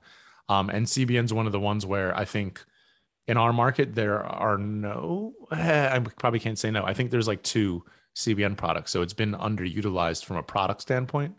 Um, I see a lot more out in the West. Um, do you see products that are stronger than um, than the five milligram per gram that you guys uh, formulate out? Oh yeah, there's some very, in my opinion, recklessly dosed products in Oklahoma. I mean, you used to be able to get 4,500 milligram chocolate bars. I think they limited to a thousand milligrams now. But it used to be like, unless wow. you unless you have like back surgery recently or something like, you don't need a 4,200 milligram chocolate bar. Like what 4,500 milligram chocolate bar? Like that's just come on like i get why people do it but like who's eating that that like unless you're in a ton of pain or or something else. I know when i hurt my back i, I twisted my sacrum and my spine and my um, uh, pulled all my rib heads out uh, on my left side just about. And i was taking 3000 milligrams a day but i didn't take any opioids. They wanted to they gave me a prescription for it and i was like i'm not going on that shit. I don't want to take that shit. And that got me through. And then I was able to drop after about two or three weeks down to 2,000 milligrams uh, a day, and then um, uh, you know slowly like get down to you know 200, you know 500 and 250 and all that. But it took a while, um, and that that I get, and that's why I still think there always needs to be a medical program that allows these higher dosage stuff, but not 4,000 milligrams. You know, I think that anything. Do you really need more than a thousand milligrams in in a thing? We don't. Come on. Yeah, that's so out of balance for the body. Like that's that's going to create other problems with longevity. Like if you keep at that, you know, you're you might just stop producing cannabinoids on your own because that's just even if that was CBD, that would be like just too much. You know, uh, outside of as you said, you know, really injury treatment. And then the other thing too, like Canada went the other extreme, right? The legal limit for Canada for edibles is 10 milligrams per per dose, right? So, like that's too too low. That's crazy. Like, what are you doing? It's a tickle. if you do a lot of bioavailability stuff with it, you can still make it enough for most people to feel it, but that's just way too low. And if you're a you know, if you're a medical patient, that's not going to do shit. Where you're going to take like three hundred dollars worth per dose just because they want to make it all in ten milligram packages, and then all the plastic and all the it's just and all the packaging and just it's just no fucking reason for it. You know, it's yeah. just crazy. Oh, I agree. Uh, it's it's funny. I recently just bought some uh, animal CBD. I'm about to run my cat through a secondary trial. We did the omegas and it went well. So now let's see how CBD does for her hips. And it was like 50 bucks for a 125 milligram bottle. And so I was like, okay, let me just assume that there's a formulation where you added in pet specific things or naturally i'm just hoping you know more than anything else and it's just a binder you know like mct and cannabis oil and i very quickly was like although i wouldn't want to necessarily give my animals medical products that are designed for human consumption i don't believe the design means anything between these they just mixed it into a vehicle and sold it at like a four times premium of what you could buy in any other market because it's pets and you put cute images on it and i felt once again the sting of like marketing versus medicine Crazy too. I mean, shit. The last time I bought bulk CBD, it was like seven hundred a pound per or seven hundred a kilo, uh, for the isolate. So like that's, you know, a thousand Holy- grams. Yeah. yeah, it's it's crumbs that they were really fishing out of it, and so I was like, all right, I, just the one time because it said it, but now I'm just going to make my own formulations as I know I should have, uh, just to at least test that theory. But wasn't the same. Felt a little bit strange, um, knowing that it's should be very cheap. You also touched on some uh, some of the other interesting episodes that you had on your show. Is you touched on some interesting receptor stuff. Um, uh, I guess the first one I'll ask you about is you touched on the TRVP1 receptor. Can you tell us a little bit about that? I haven't heard anyone really do much coverage on that, and I thought that was uh, something kind of cool and unique to your show. I wanted to touch on. Yeah, it's uh it's probably my favorite. Um, I mean, it's not a cannabinoid receptor, but the TRPV1, it's like transvelanin cation channel version receptor one. They do seem to pay by the letter. Um, but it's also known really as the capsaicin receptor, and in the way that you know, cannabis oil, THC, CBD, and things like that, as we know, come from uh, the cannabis trichomes. Uh, in a hot pepper, the thing that makes hot peppers hot and irritants, you know, the thing that is in pepper spray when you spray other people is uh you know the seed oil usually that comes from hot peppers which is capsaicin. Uh at a time i worked in a restaurant um lee's hoagie house that was near us um they would kind of add capsaicin depending on how hot you wanted your wings. So it wasn't a different pepper. It was actually just pure hot pepper oil. You know it's clear odorless very very irritating thing. And um when I started doing some studying into receptor science and me not being necessarily a med pro, I realized, you know, it's very hard to understand exactly what the target is of this information. You know, it's written so complexly and um, it's written in, in a way where it's just explorative. So you're always wondering what the application would be. And is there a way I could potentially make this really land in my personal life? Because I want to use these things, you know, I want to use them uh, to be able to hopefully benefit my habits or my behaviors or, you know, my health ultimately. So, you know, CB1 and CB2 seem to really take up a lot of space. And you can find some information about the human endocannabinoid system. And you'll find CB3, I think what they call GPR 55. And you'll find information about even what they theorize as CB4 and CB5, although we're years behind human testing in any of the situation due to the federal laws. So then off in the corner, I see that capsaicin is used as a medical treatment. There's like a like an over the counter thing, or might be a prescribed one called Capzasin, I believe, spelled a little differently. And being a hot pepper fan and a hot foods fan, I'd run into the whole Scoville units measuring system of jalapenos to ghost peppers. And I finally thought that maybe now that this TRPV1 receptor was in my view, maybe there's a way I could actually figure out if all this information is true, if it makes sense, because reading on it really just makes you feel like you're memorizing things. You're not really understanding them. So uh, lo and behold, it said that certain cannabinoids go to the TRPV1 receptor and change how it operates. But the weirdest thing I thought when I read about what that receptor is responsible for, you know, receptors are multifunctional switches. It's it's less like a doorbell and more like an iPhone home button where it can it can do many things depending on what the screen wants, right? It can open a program or close it. It can, you know, turn off your phone or wake it back up. So it all kind of depends on what you're doing as far as what it's going to do to you. And I had probably spent enough time as a teenager, you know, getting into a great headspace and eating the hottest wings we could afford just to see if we would survive. And it always seemed that cannabis was a factor as far as you know our endurance of that heat and our ability to really sustain uh, whether or not we could take it. So I did a little bit of a test uh, on the TRPV1 receptor where we ate the hottest chip in the world, the hot chip challenge by the company Paqui, though they did not pay us anything for it.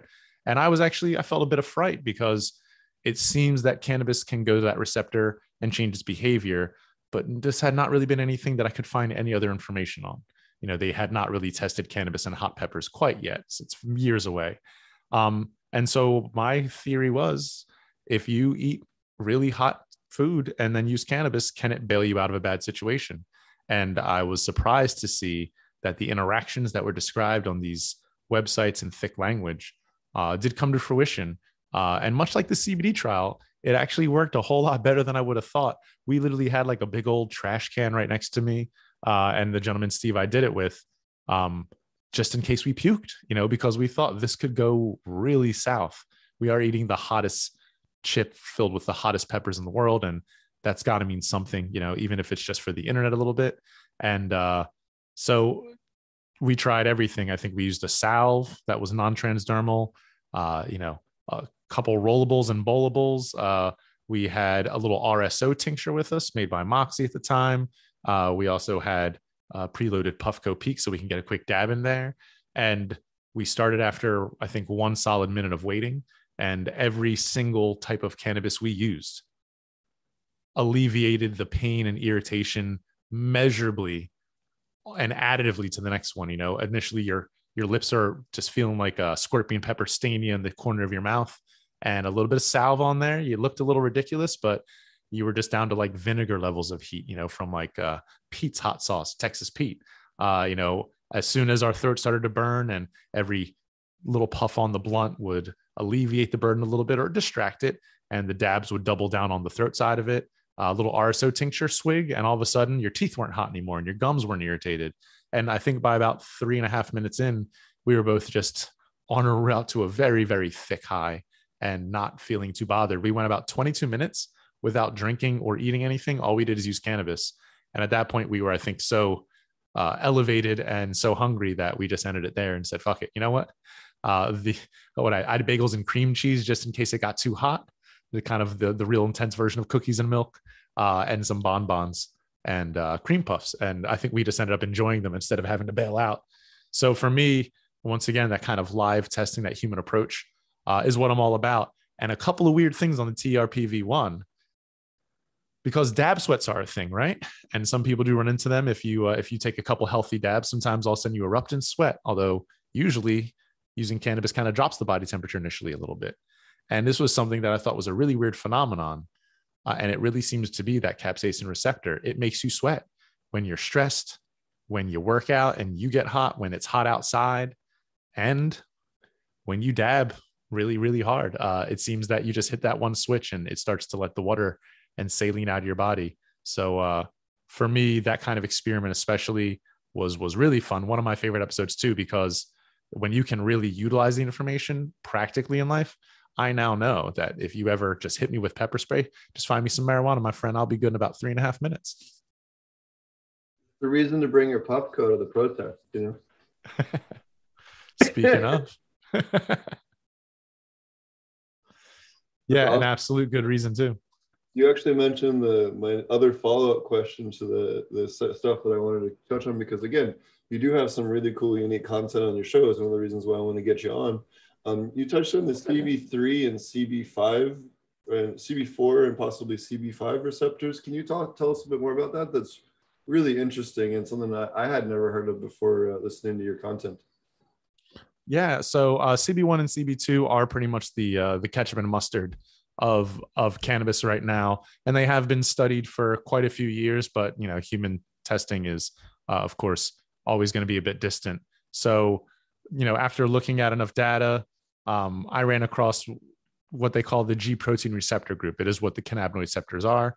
There's apparently four overall types of receptors, but uh, the biggest one that we especially focus on are the G protein ones, since they are the cannabinoid focused ones.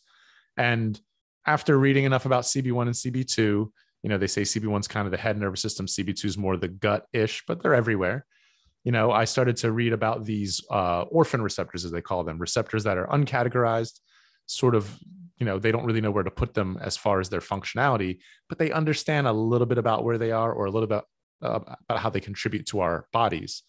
And GPR 55, G protein receptor number 55, has been studied quite a bit. And it seems to be a place that cannabis likes to go.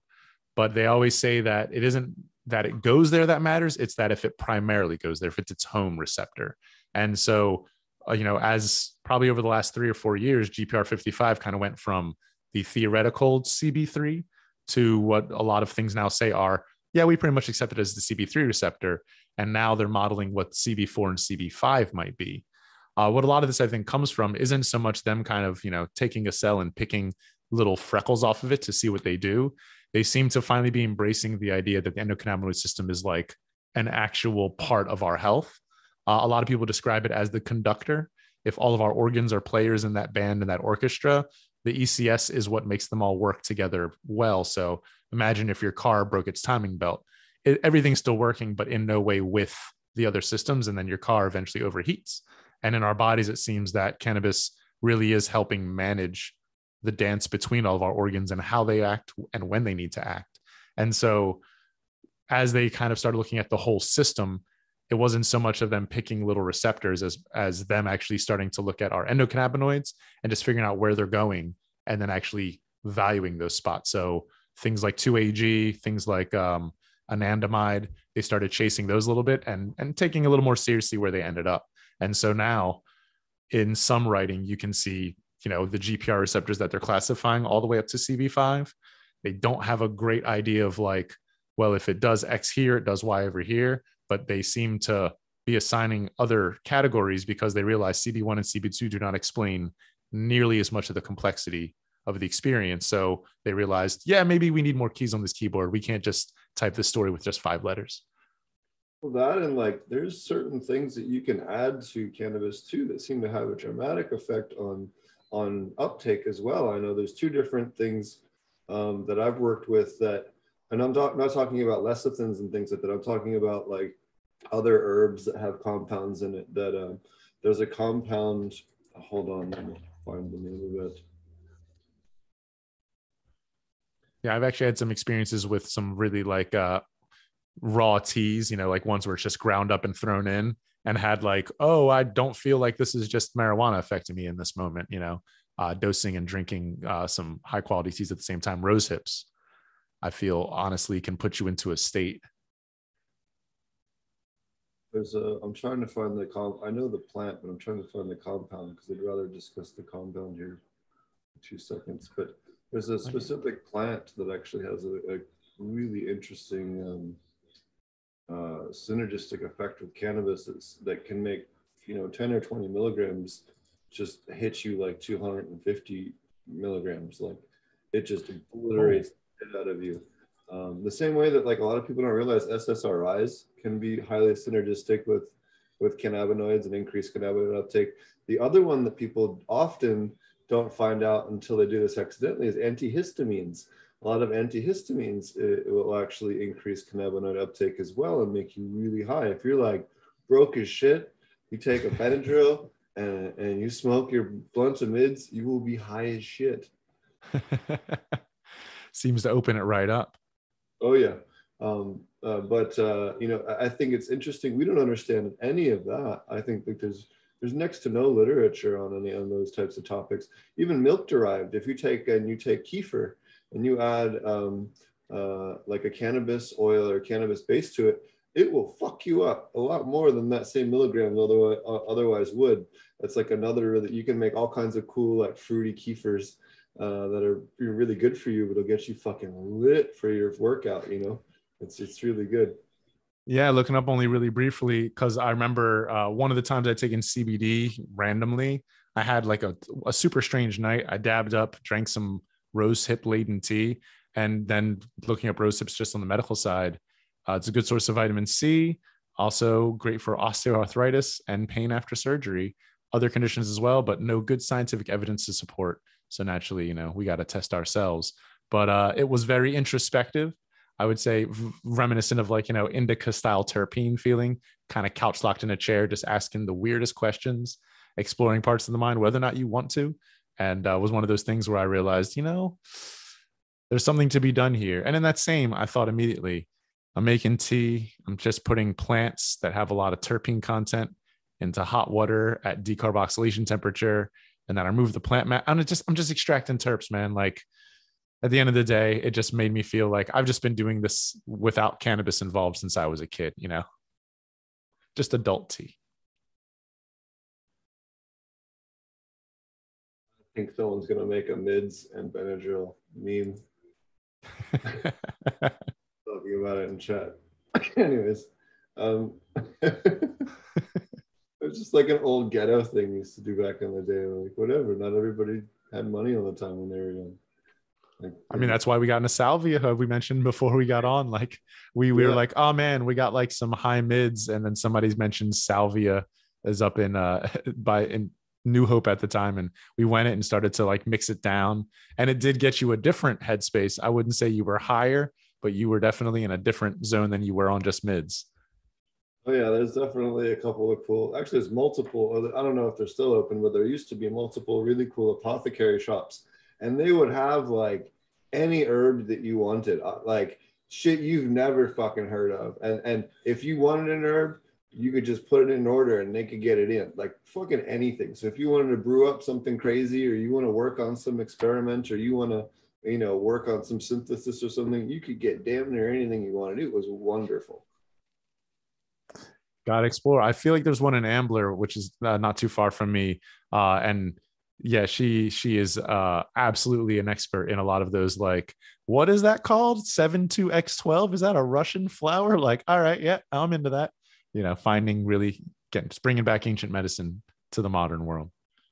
Yeah, it was also really cool too. If you wanted to make your own herbal medicines, you know, you could actually get access to most of the shit that you needed in, one sh- in one stop. Without, you know, if you find out someone's sick or something, you could just run down there, grab the shit you needed, and come back and make your stuff, and then run it over to them. And it was just really, really good. Someone mentioned pine needle tea. You have to be very careful with pine needle tea and make sure you get the right type of pine tree.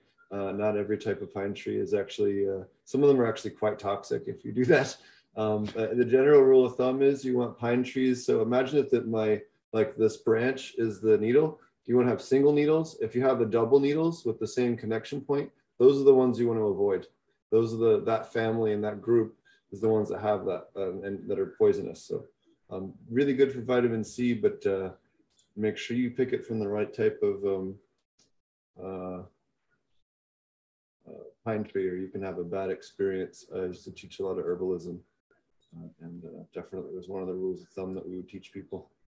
You know, there's a um a pine barrens honey that I was able to get from a local apiary, and uh, it was f- from Jersey Pine Barrens. Naturally, they unfortunately stopped selling it, but we still had a little bit left, and it was literally I think my wife had a headache and one spoonful because I mentioned like, well, you know, pinene's a bronchodilator. You just got to get it through like a good source and, and good bioavailability, and boom, immediately sinuses cleared up and her headache went away. And I was like, well, the power of appropriate pining.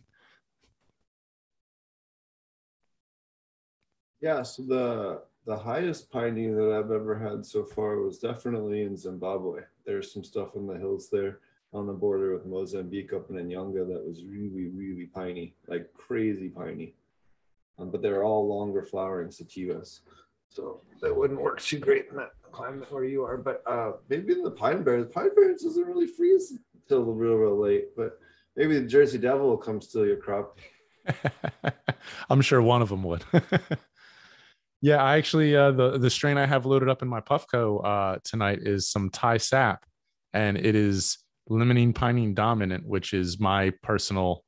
Usually, I find limonene terpinolene uh, for whatever reason. PA comes out after the summer with like really high terpinolene extracts and strains. It just seems to dominate. I don't know if it's just moist indoor growing conditions or what, but you can't get away from it. And in our first year, it was a lot more. You're either going to get myrcene bombs or you're going to get these like lemon pinene mixtures, which seem to have kind of went by the wayside a little bit. But I know for me, you know, if I even if I don't know the genetics, those are the labs that get me the most excited. And ocimene, of course, but they barely test for it in PA.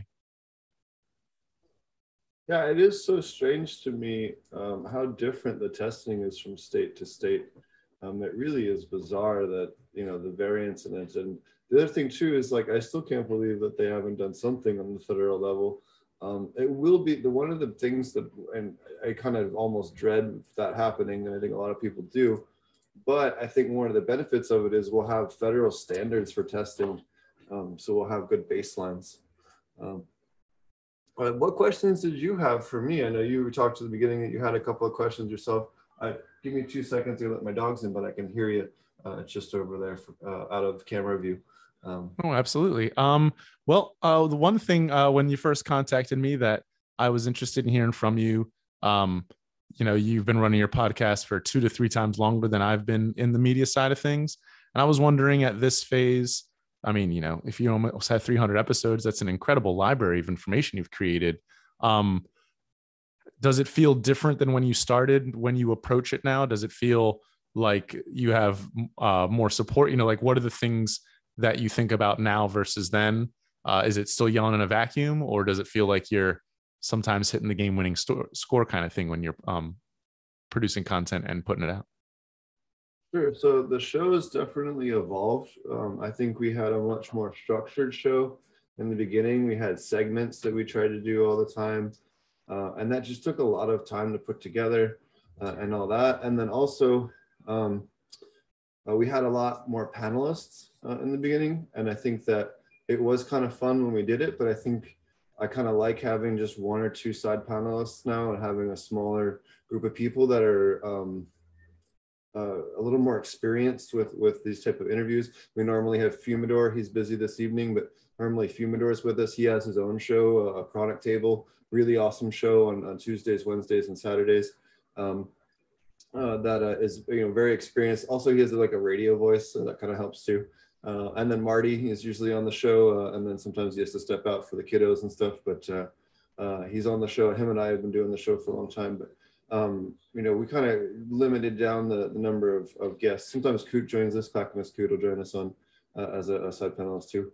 Um, but uh, I think I like it having more one-on-one interviews with just the guests, hyper focused on the topic. Sometimes we'll have a little bit of, of runoff at the end, or we'll kind of jam out with the, the stuff. But I think we used to have a much more panel atmosphere, and I think that kind of sometimes wasn't the best with some of the guests.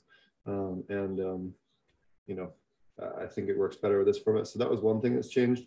Two, I think now I'm I'm much more able to I kind of have a bunch of different ideas for questions and kind of think about the interviews differently. So it's a little easier. Like I, I, need you to do a little bit of background on people I don't know. But if someone I already know someone really well, half the time I hardly have anything written beforehand, but I already in my head have a bunch of questions. Or since the last time I've talked to, I've heard them talk about different stuff on their shows, and we'll just kind of run through a bunch of cool shit. Or hey, I know they're an expert on this one thing, and they love talking about it. So and people are interested in that thing, and uh, and just let them run. I think that's the other thing too is finding good guests, and it's almost like looking at um, how well they are as a guest as well. I think some people, uh, there's one or two people I can think of that are super brilliant, but they're just not good at all in terms of you kind of have to really pull stuff out of them. It makes the different interviews not very good. So we've, um, uh, I wouldn't have them on as a guest, but they're highly knowledgeable. Whereas other people like Coot or Dr. Efron or, or some of these other guys, you ask them one question and, you know, 45 minutes later, you ask the next question. it's like, the, you know, it's really,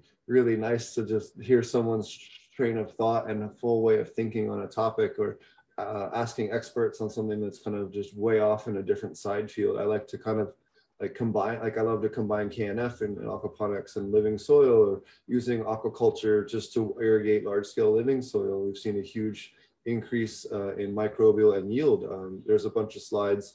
Uh, if you look at the Aqualitas um, dem, uh, presentation from the uh, conference, um, she taught has a bunch of slides on exact comparisons, but they were seeing 50% increase in yields uh, in some cases and a uh, like 17% increase in terpenes and a 37% and I forget like what the other percentage was increase in THC like really, really dramatic increases in in, uh, in yields. Hold on, I might. Do I have that?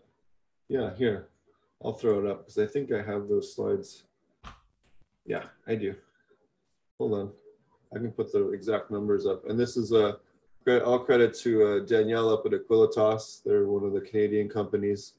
Uh, It's funny too if if you just develop a product that does that, you'd charge people more for those kind of gains per product, obviously. So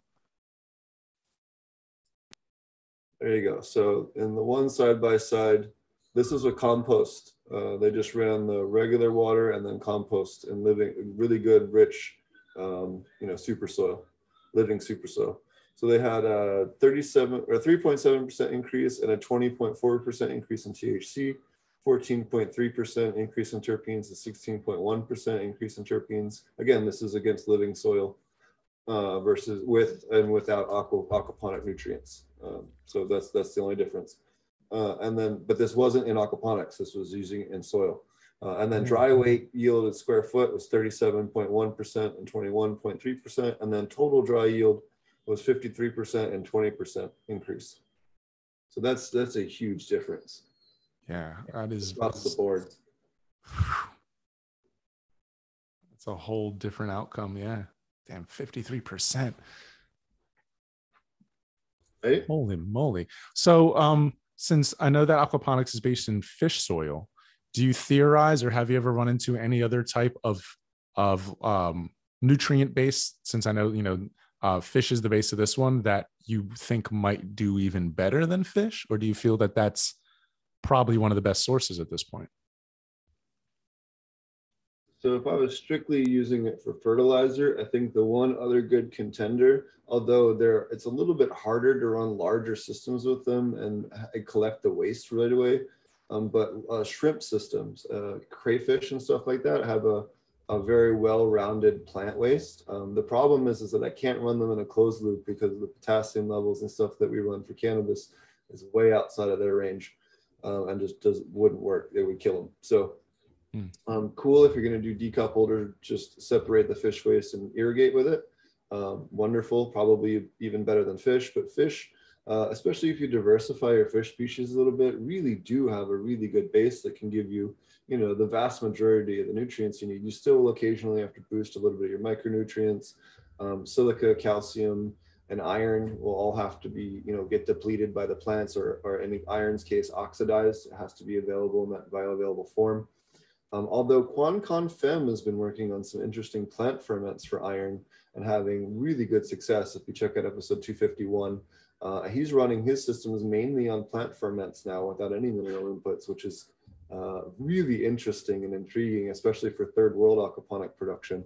Uh, really interested in, in, finding more information about that. We're working on the Open Nutrient Project and stuff like that to try and, uh, um, you know, get more info out on that. In fact, do I have this? I do. There we go. So, fuck. Too many slides. Too many slides. There we go.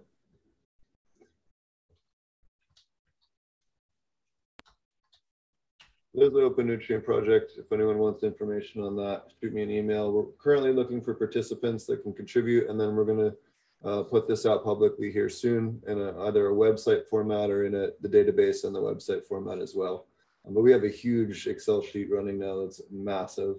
Um, there's a fuck ton of data uh, in it. Um, yeah, you can see here different plant groups by uh, ppms content for different nutrients. So potassium, phosphorus, whatever, all the different plant stuff that's in there as well, all the links to all the original source data, uh, as well as test kits. So how to test for all of it in soil or aquatics so that you can figure out what you actually created um, and kind of give people all the information in one space because then people can make their own fertilizers and then they don't need people like Monsanto anymore.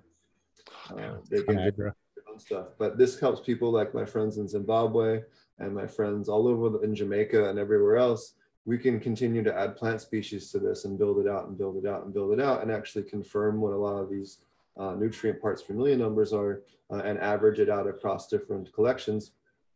And then this we truly can kind of unlock a lot of this kind of um, knowledge, especially with plant ferments and and FPJs and and um, the liquid IMO plant ferments that uh, Chris and I talked about uh, recently with Quan, uh, Fem and some of the other cool things. Um, this is really kind of the solution, I think, to a lot of this, especially um, uh, nations that don't have a ton of food, um, not just for soil, but aquaponics as well. Can, doesn't matter, the nutrients are bioavailable just the same. You know, it's good for both. Um, I think there's certain plants that are definitely going to end up not being good for this, but the vast majority are perfectly fine for this type of application. So uh, it really is kind of an interesting um, project to put. I've been working on and putting together for quite a while, and something that will be almost ready to show off publicly uh, uh, here soon. Uh, we're a little bit behind because it's been kind of a wacky month or two, but uh, we've made a huge amount of progress on this database, and it's um, it's massive right now, and I'm excited to share it soon with everybody. But if you're looking to contribute, um, shoot me an email. anybody listening, and we'll we'll get you a a link to that. So if I can ask, because especially knowing that you have that much uh, vision and, and this has that much application, you know, it, even though obviously cannabis is a big motivator in this, it, you know, it goes beyond that obviously with a lot of things when you're just dealing with plants in general. Um, so I'm sure it's been frustrating that you've had to run into some social media BS as far as violation of community guidelines and standard sorts of things because cannabis is a part of what you talk about. Um, so uh, video something I'm about to get into. I'm sorry. What was it? I'm sorry. It cut out. I thought you stopped. I apologize. Go ahead. Oh no, no worries. Um, so I just uh, I'd been doing something on YouTube for through my previous company, but uh, it's something under my own brand for it, the U.S. Chamber of Cannabis, and I'm about to launch it. I'm also about a month or two behind of where I wanted to be for it uh, for some tech issues that I ran into, but I'm really looking forward to it. And then in the same respect, looking forward to getting shadow banned potentially or you know yanked for violating standards so i was wondering since you are ahead of me in those games especially uh, have you been banned a bunch? Has it been more of an uphill battle? Does it feel like it's against you kind of thing? Oh yeah. Um, i'm pretty much always suspended on something. Um, like uh, instagram has definitely pegged me once in a while. I never had my account lost but I've certainly you know whatever given me a warning. Um, Facebook, I always have one of my accounts in some level of suspension because you can't post pretty much anything on there now without getting some kind of shit for it. Um, what else? Has uh, YouTube uh, been know, friendly? YouTube, YouTube is damn near axed my channel multiple times, and it wasn't until I finally, honest to God, once I hit 10,000 subscribers, suddenly I got treated with a little bit of respect. When I emailed them and said, "Hey, can you take down these fucking things?" Like this is bullshit. Like, here's the link to the actual website that you're telling me is in violation. One of them was Mammoth P. Like, Mammoth P is not in violation of any of their protocols. Don't flag me for that. Like, there's nothing wrong with that. Like, there was just bullshit. Because I had a link to Mammoth P's website. And then I don't remember, but there was a bunch of like silly shit like that that they said was in violation. And I was like, this is ridiculous. But I put when the, we hosted the first aquaponic cannabis conference, I almost lost my channel because I had this, the different um, people that donated goods for us to give out in there, and it was like Mammoth P and Recharge and a couple of others, and, and like half of the sponsorship got flagged as, um, you know, whatever, whatever. So that's definitely something you can get yourself into trouble in really easily. That's why almost all our guests, I just put their social media links on there because that doesn't seem to get us flagged. Uh, I wish I could put their actual websites and stuff on there. I try to put it in chat. I try to show you guys the website during the episode and the video, but I, I, I have to be careful about putting links in the description because it, it jeopardizes the channel. And I wish it wasn't that way, but that's certainly a thing. But but audio wise, I host my stuff on SoundCloud because they're really tolerant of cannabis content. So and then the RSS feed feeds out to everything else, and it makes it simple. You know, if they want to ban me from their podcast thing, then it's fine. But it's they don't take it down. You know, it's it's just not distributing on that one platform or whatever. Um, but I think we're on over 500 platforms now. I think in total that this RSS feed feeds out to for so that's one of those things you just have to sit down and spend a rainy day just plugging in your RSS and all the different sites. um, um, but other than that, just like I don't know, as far as the social media stuff, like it's cool to like um, go back and forth with people, but go back and forth with people that are intelligent enough to have a conversation about that if it's just some muppet who's just like blindly just trolling you or something, just fucking ban them and ignore it. It's no sense in you just like spending three or four hours arguing with someone that's you know of low intelligence. Uh, then in it now, if someone is highly intelligent, they can be some of the best people to run ideas off of. They're great people. I love there's a couple of people that I'm sure consider themselves trolls to me that are wonderful. if I come up with something, it's nice to have them poke holes in it and shit that maybe I don't see or think of. Uh, that could be a consequence of a given idea or, or design. It's good. Use them. They're like a free a free thing to test ideas on and to sharpen your own ideas on. Like use them to that advantage. Like absolutely. But if someone's clearly like making up bullshit, like some of the shit that definitely was going on on Instagram today, on, uh, on well, I won't mention where, but there was definitely some comical level bullshit on, on Instagram, not on my channel, but on somebody else's channel. It was a good friend of mine. Um, of people just pulling shit out of their ass and making ridiculous claims um, uh, about insect stuff. Uh, you know, there's just no no I don't understand where you, you can't there's no point in wasting time with someone that's like that far out of reality, right? Um, it's just it's just dumb. So I think that that's kind of one other thing too, where like just learning to like not let that shit get to you and to just make good content and to just you know rather than sitting there arguing with someone, go record another good episode, go book a better guest that, that it's going to be interesting and you know people you know that's far better than just sitting there and whining back and forth with people. Um, and certainly something that, you know, I certainly have gotten myself into trouble with in the past. I'll fully admit that. But, um, you know, other thing too, like sometimes you got to be careful what your guests say. I've definitely gotten some shit for some stuff my guests have said as well. and uh, uh, that can also get you into trouble. So being mindful of that, I guess, a little bit. But most of the time, that's not too much of a problem. Um, let me think what else on the podcast stuff. Just trying to like network with other podcasters, and then after a while, you just kind of get to make friends with with people and get into cool events and do fun stuff and see new things and get you just you were just talking about going to see a big commercial grow for the first time. Why don't you tell us about that? Because that's something that I was kind of neat to hear about earlier before we went online.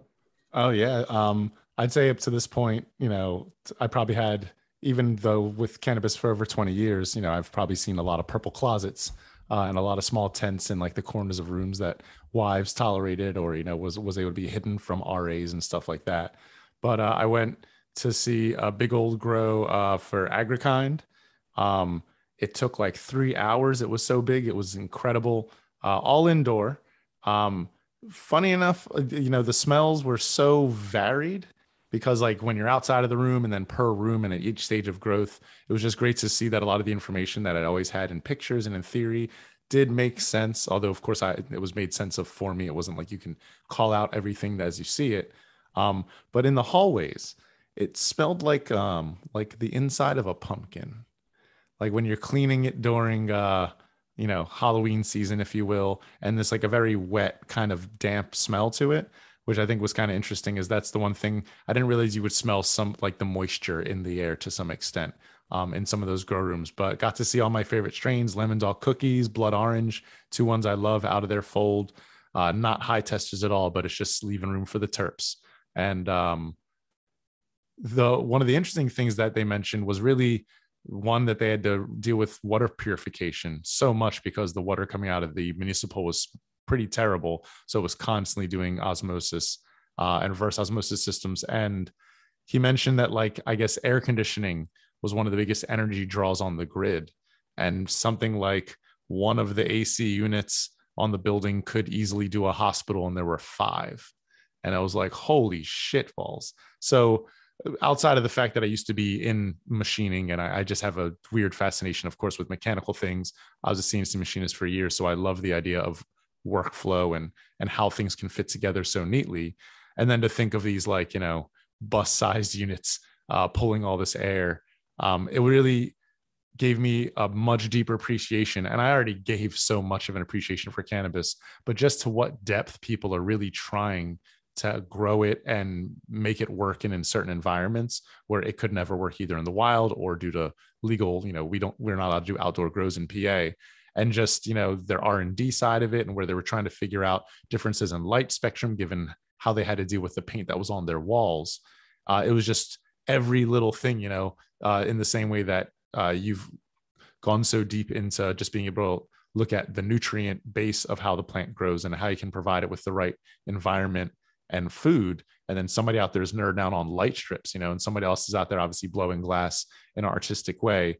It was like, you know, I never get to see this, and this contributes so much to the end product.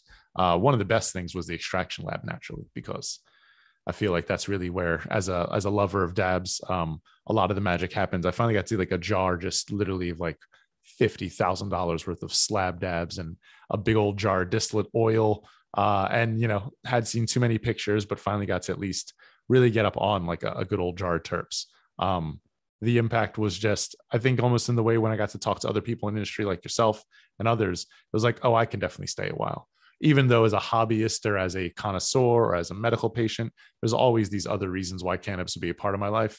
But I never imagined even on its own self-sustain, like not really career, but as an investment of like work. There's so many facets. If I get bored of the retail side, you can go to the grow. If you get bored of grow, you can think about extraction and and there's so much mastery in each part. Um, you know, filled my brain with just ideas and was like, this isn't even an appropriate lane for me to be in. But oh God, I just want to ask if I can help solve this one problem. Maybe I have a dumb theory that nobody thought of, or maybe if I ask the right question, I'll learn the thing that will unlock the new piece of knowledge in my mind. Um, I get to see another grow down in Florida soon and see a completely different approach to uh, how they uh, do things. And for me, especially now and hearing things like you mentioned, just to be able to understand a little bit more about when they are mentioning percentage of their nutrient richness. And I hear silica come up a lot. I understand some things about it, but I don't think I understand it in the way it interacts with plants and growth nearly as well as it seems to be mentioned. So for me, it gives me a lot more to look forward to, especially uh, with cannabis, because you know I'm like two or three episodes away from episode 100. I felt like, man, I wonder what the next 100 are going to be like because you know that's years you put out one a week that's you know two more years of life. And where will the market be and where will i be?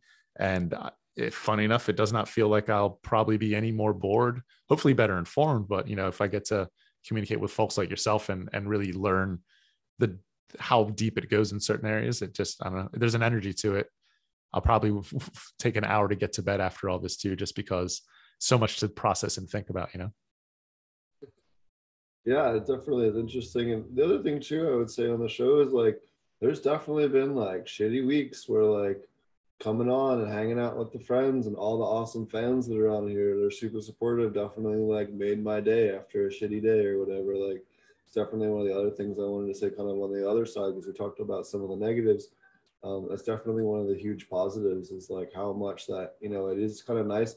We've kind of built a huge community. Um, we have over 8,000 members in the Facebook group now, the Lackawanna Cannabis Growers. We have, uh, uh, we just hit, uh, actually, since the last episode, we've hit 12,000 subscribers now uh, on the channel. Uh, and we only hit 10,000 like not that long ago. You guys have been awesome helping getting the word out about the channel. Um, and uh, yeah, so it really is uh, been a kind of you know really good lately and just awesome you know so much support especially going out to the different conventions and stuff like that. People being like oh man i learned this thing on your show and it totally saved my grow or you totally saved me a ton of money on this thing or like this episode was so cool. It's so much fun to meet all these different people. And i mean shit i can go anywhere in the world now and i can find a bag of weed in like an hour or two. I went I got off the plane in Zimbabwe in Harare, and I had a bag of weed from someone who listens to my podcast within two hours. That's fucking awesome. That it's it's it's like better than awesome. I whenever I look at the map and and it's got to be incredible. I'm sure after that long and, and how many people are are dedicated listeners to you to feel like wow, like you know as I said, like I feel like a dude just smokes weed in a bedroom in Hapro, but there is somebody it potentially you know that there is that connection with and to even know that it's like you know multi-continental and you can experience that personally. I know that we mentioned since you uh, grew up not too far from where i'm at that if uh, when you're on this side of the of the coast uh, we potentially also may be able to interact and and be friendly in that way. And it really does show the community growth to it. And it's kind of funny because i think in other areas i always tell people you know if i was like a kardashian thong strap i'd probably have tenfold the followers and you know half of the value of content. But in the same way you know people told me don't put cannabis in the name for it. You're going to fight uphill against certain things. Seo is going to suck. You know there's ways you can try to make the right package for the algorithm and the system. But in a, in a lot of other ways i felt I'd rather not really have to tuck it this time because i think it's about trying to actually do it for people who are looking for it as opposed to doing it to like hide in the corners like we had to. And so i think it does bring uh, a lot of a better stigma to what we what's been happening with cannabis. Uh, very very excited, especially because to see that you actually have people and a lot like just what an incredible thing to be able to have access to and to have grown really because it's not a given. You know, they try to shut it down all the time. Only adds more value, I think, to the effort. Oh yeah, Dirtman Dan lives near you too. Maybe the three of us can get together and uh, and and maybe do a little live, or maybe you know I'm gonna be there on a Thursday. Maybe we could just do a live uh, together and just do like a live uh, event somewhere. Uh, Yeah, that'd be awesome. I got at least three mics, I'm sure. Hell yeah, that'd be awesome. I can bring some gear too if we need. Uh, he's got gear too. All three of us actually have recording gear, so that'll that'll work out fine. Um, but yeah, I'll have to talk to Dan and see if we can we can do that because that would be really neat. Kind of have like three different shows all together uh, and and jamming like in person, and that would be fucking dope. I would Uh, be. We'll have to do it. I think I think it's a plan now. Um, so that'll definitely be uh, look forward to that. Um, uh, did you have any other questions that you wanted to ask about uh, podcasting and stuff? I'm trying to think if there's anything else that I can think of other than, uh, um, yeah, I don't know. It just kind of sometimes it can be a little bit disheartening. Sometimes some months you're gonna have like not that many new subscribers and it can kind of feel kind of down, or maybe you have a couple episodes or like people just aren't feeling it, and that's fine. Just don't give up. I think that's I've I've talked two or three other fellow podcasters out of giving up, and uh, I definitely all of them still do it now. None of them have you know regretted it. So I think that's something else to think about if you do really kind of get down on it at any point. Yeah, thankfully at this uh this point is is more of a source of inspiration, but you know, I'm always trying to think uh can you maintain uh I think there was probably one month during the election cycle that I just took like uh 6 weeks off of it because uh talk about no matter what your politics are just a fucking crazy election cycle. And I just at that point was like I think I just need all my brain space to just process this and stay sane. Uh, and saw the dip in listenership. And then you had that first feeling of like should i have just powered through? Like you know was this the right move? Do metrics rule all? I was like no i'm just here to provide what you can. And in that way uh you know the intimacy of people willing to spend their time just listening to me flap my lips or you know anybody really just spread ideas like what a blessing you know an absolute just honor to be able to have people willing to waste their time on what i think It is something too. If you can keep a consistent schedule, it definitely will help your metrics. Oh, yeah. uh, people listening, uh, try to always keep your same schedule. People get really weird and annoyed, and will send you like angry messages if you miss a week. Um, I know. I just I had people messaging me even just last week because we were traveling and shit. And I was like, "You guys know I'm at the conference. Come on, guys! You did a live video on the way there. Come on." Um, anyways, uh, but it's fine. It's funny. that is funny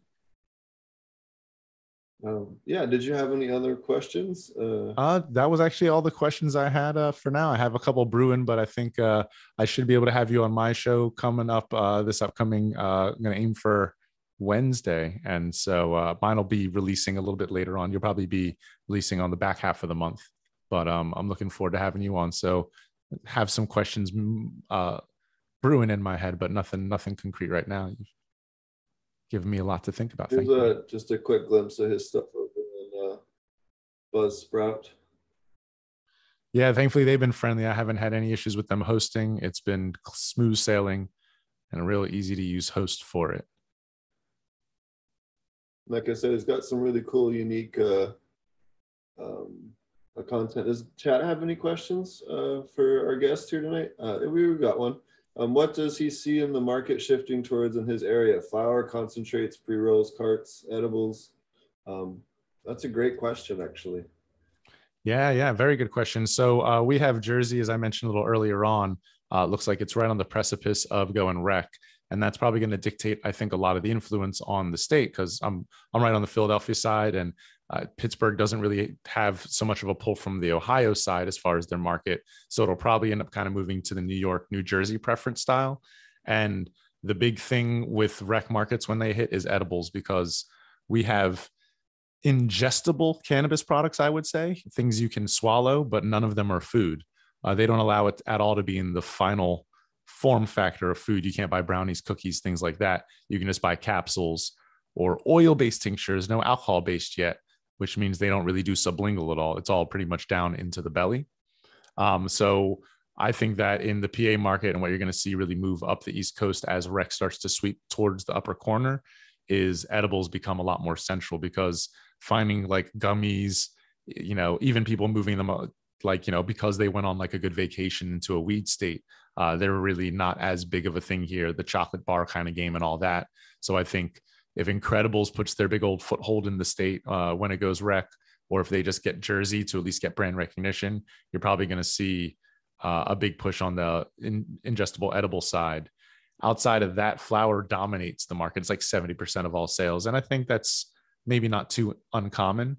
Uh, but PA does have a very, very large appetite for concentrates. And although I don't have enough experience to have created that thought process or description myself, everything's a new thing in the states I would go to.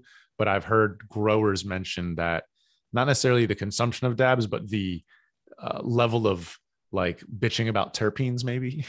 Everybody feels like they're an armchair terpene connoisseur. Uh, they said is different. A lot of places usually go for the you know i need the highest thc i need the highest thc and distillate ends up winning. Uh, in pa it's a lot more likely you're going to find somebody who still wants to see you know, sugar at 80 plus percentile, which isn't too hard to find, but they're also going to want their terps at like 11% somehow. Even when the math doesn't even fucking work out, they will still want like 99% THC, 15% terpenes, you know. Um, in our state, they make you test for terpenes on almost every product. So even in Jersey with their medical program, you didn't have to test for it at all. They just averaged the THC and CBD. It made everybody kind of a little bit more of a nerd. So I think in our state, flavor is a big, bigger deal than it is in a lot of them. And of course, we're starving for edibles too. It's Good too. I mean, at the end of the day, if you're talking about the medical part of the product, that's that's really where you're going to find it is in learning what your terpene profile is that's working best for your your issues. Um, so that's definitely something that I'm I'm a big proponent of. Um, but I, it can be annoying uh, from the, the producer side uh, to have to t- pay for all that extra testing. But uh, uh certainly, I think it makes for a better medical market in general. Uh, that's for sure. Um, the, the, sublingual stuff, we make a powdered sublingual, which is really awesome. And that's certainly something that uh, I think would be interesting to see in that market as well, if it's not there already. Um, this kind of gives an, an option for this non-oil based or has oil in it, but not you're not just taking a bunch of oil you know it's a very small much smaller dose yeah i agree yeah terpenes definitely uh, are more in focus and i'm glad that in our program we were lucky enough where they required it to some extent what i find because they required it but only now i think december they put out like a like a 10 o'clock email from the doh where they pulled or encouraged the pulling of all of the terpene added or terpene enriched products off the market because they weren't sure how much medical benefit they had. Uh, we had had that suspicion as a company for a long time. You know, even as as users, we all kind of felt like they released this one that had almond derived terpenes in it, and I know people with nut allergies should not even get close to that. And in a medical market, it really is not as responsible to allow that. So that would have been a good point for them to start. But you know, two years later, they start the investigation. A lot of people, um, although terpenes, I think you know champion completely. Some people try to high score it a little bit too much still unfortunately and there's a level of like a lack of education there because they think if one product has more it's better and it's not you know a combination sometimes more so than just blatant volume. Um, so sometimes they miss that baby with the bathwater. Yeah it's definitely i mean some of those terpenes are not good for you in super high amounts at all. So um, you know d-limonene is used as a uh, solvents, right? You can actually extract with it in place of butane if you want to. Um, it's that kind of insane. So, you know, yeah, I, I, don't really like any of those terp added terp carts. They taste horrible to me. I, did, I never understood what the popularity, maybe the kids that don't have a palate for cannabis like them. Maybe it's like a whiskey thing or, you know, an alcohol thing. You kind of have to get used. I don't know. I never understood it. Yeah, it seems more like for vape heads, you know, people who would like the nicotine market because it's all flavored there. There's no such thing as like a raw nicotine vape where you can really taste the tobacco. Right. That's called dokha. if you know what dokha? Yeah, dokha. You know that? No, no, never heard of that. What's that? Oh, so it's the tip of actually here, I'll pull it up. It's the t- it's a very special type of tobacco.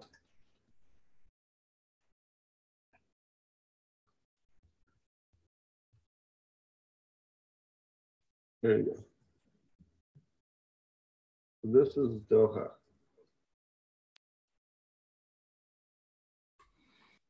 Oh damn. So it's, it's just a little, it comes in a little tiny thing. You smoke it with this little pipe, you do like little one hitters off of it, and it gets wrecked. It's just the tip of the newest growth of the tobacco, like the new, the top, a quarter inch or tenth of an inch or whatever um, of the each growth tip of the tobacco leaf, and then they dry it, and it's all grown halal. And anyways, there's like a, it's a very specialized high grade tobacco. It's like the headies, headies of the headies of, of tobacco. You know, I I initially and just a high thought would be like, oh, I wonder if they grade tobacco, and it's like, well, probably, but you know, maybe in bulk, like they do with certain other things where they don't care too much about quality. But I'm I'm kind of glad in a way that there is like a high class tobacco market, even though it's nothing that I'm particularly interested in, but almost them now because they're just taking it so far. It's gold encrusted. It's fucking make- awesome. If you make dokha from um, shaman's tobacco, they also call it Hopi tobacco, which is Ni- Nicotia rustica. Um, it's actually mildly hallucinogenic. It's it's pretty nice actually. Um, but uh, uh, there, there's a wide range of different tobacco species. Some of them are smokable, some of them aren't. Um, don't think just because it's in the Nicotia family that it's smokable. A lot of people make that mistake in California and have a really bad time. But Yeah, I'd imagine so. Yeah.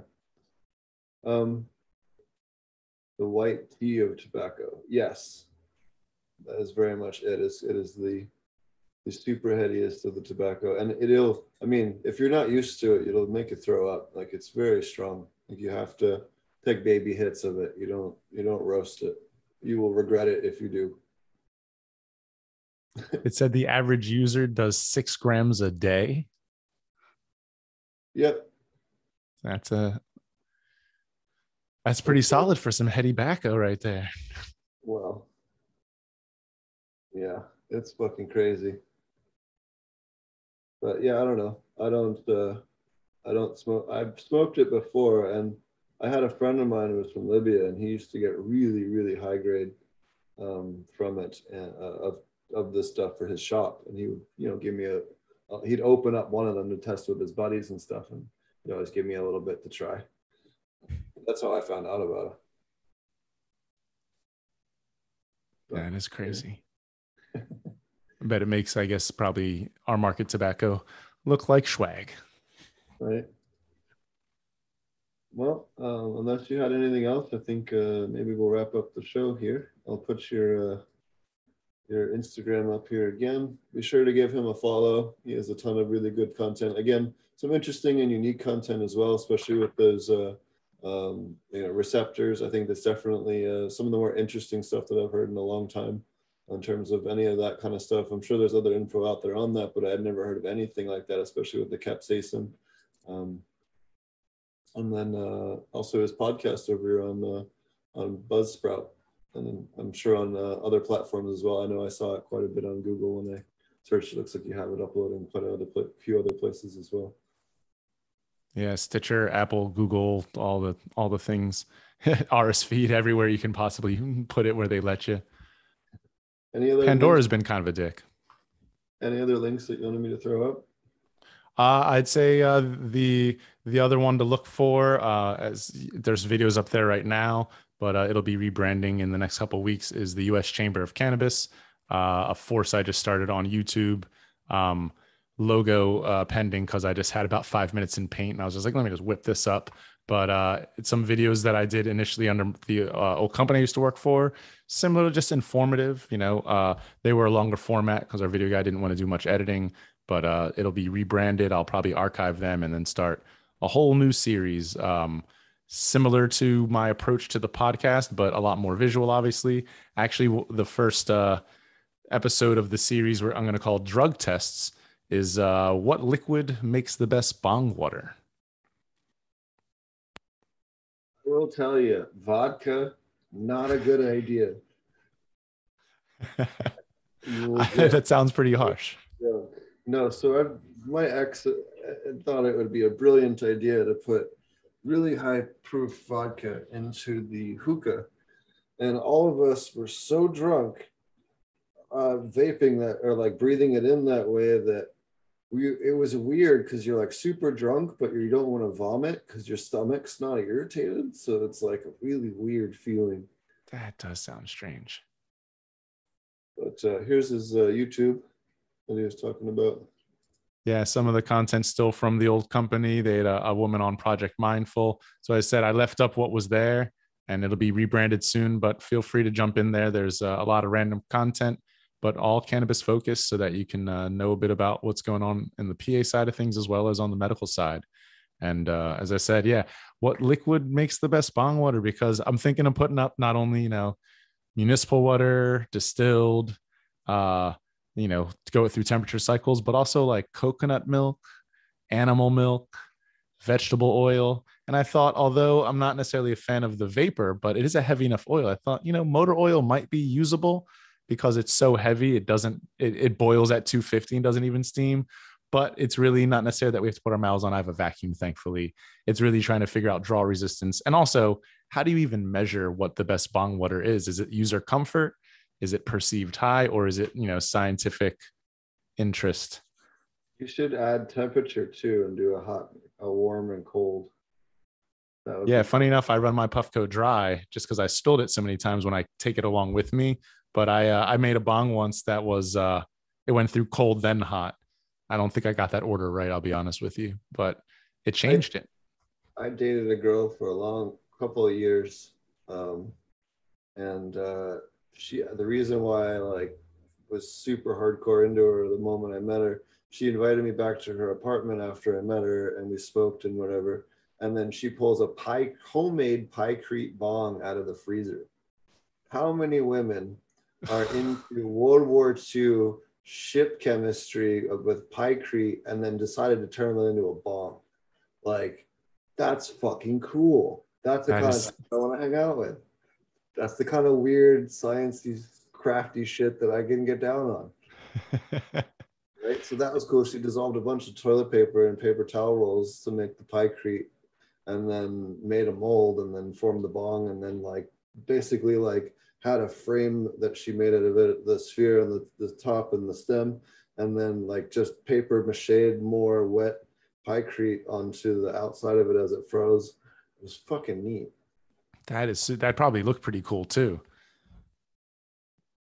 I think uh, my dad was a nom vet, so at one point when we raided into like the weird dark closets after he passed, I had found like a pretty smelly gas mask, and it was like a single filter with the kind of elephant part on it. And naturally, probably because we had seen it in two films already, we fitted it to be able to use it as a smoking device and uh, yeah, only once really had to do that. That still had like particulate from yesteryear in there, so uh, it, it looked cooler than it hit. But at the very least, we did get to gas mask up once and really like regret our decisions. It was great, great times. We used to take a, a cooler. We had one cooler that we drilled a hole in the bottom of uh, my ex's pool, and we would put a big old like giant deep like you know two or three gram bowl at the top of it, and then we pushed it down in the water and make a giant gravity ball, and then we swim, swim up inside of it and just take a couple of big breaths and then swim and swim up. And you get like two people at a time in there. It was great. We used to have That fun is the house. that is an engineering marvel. That's awesome.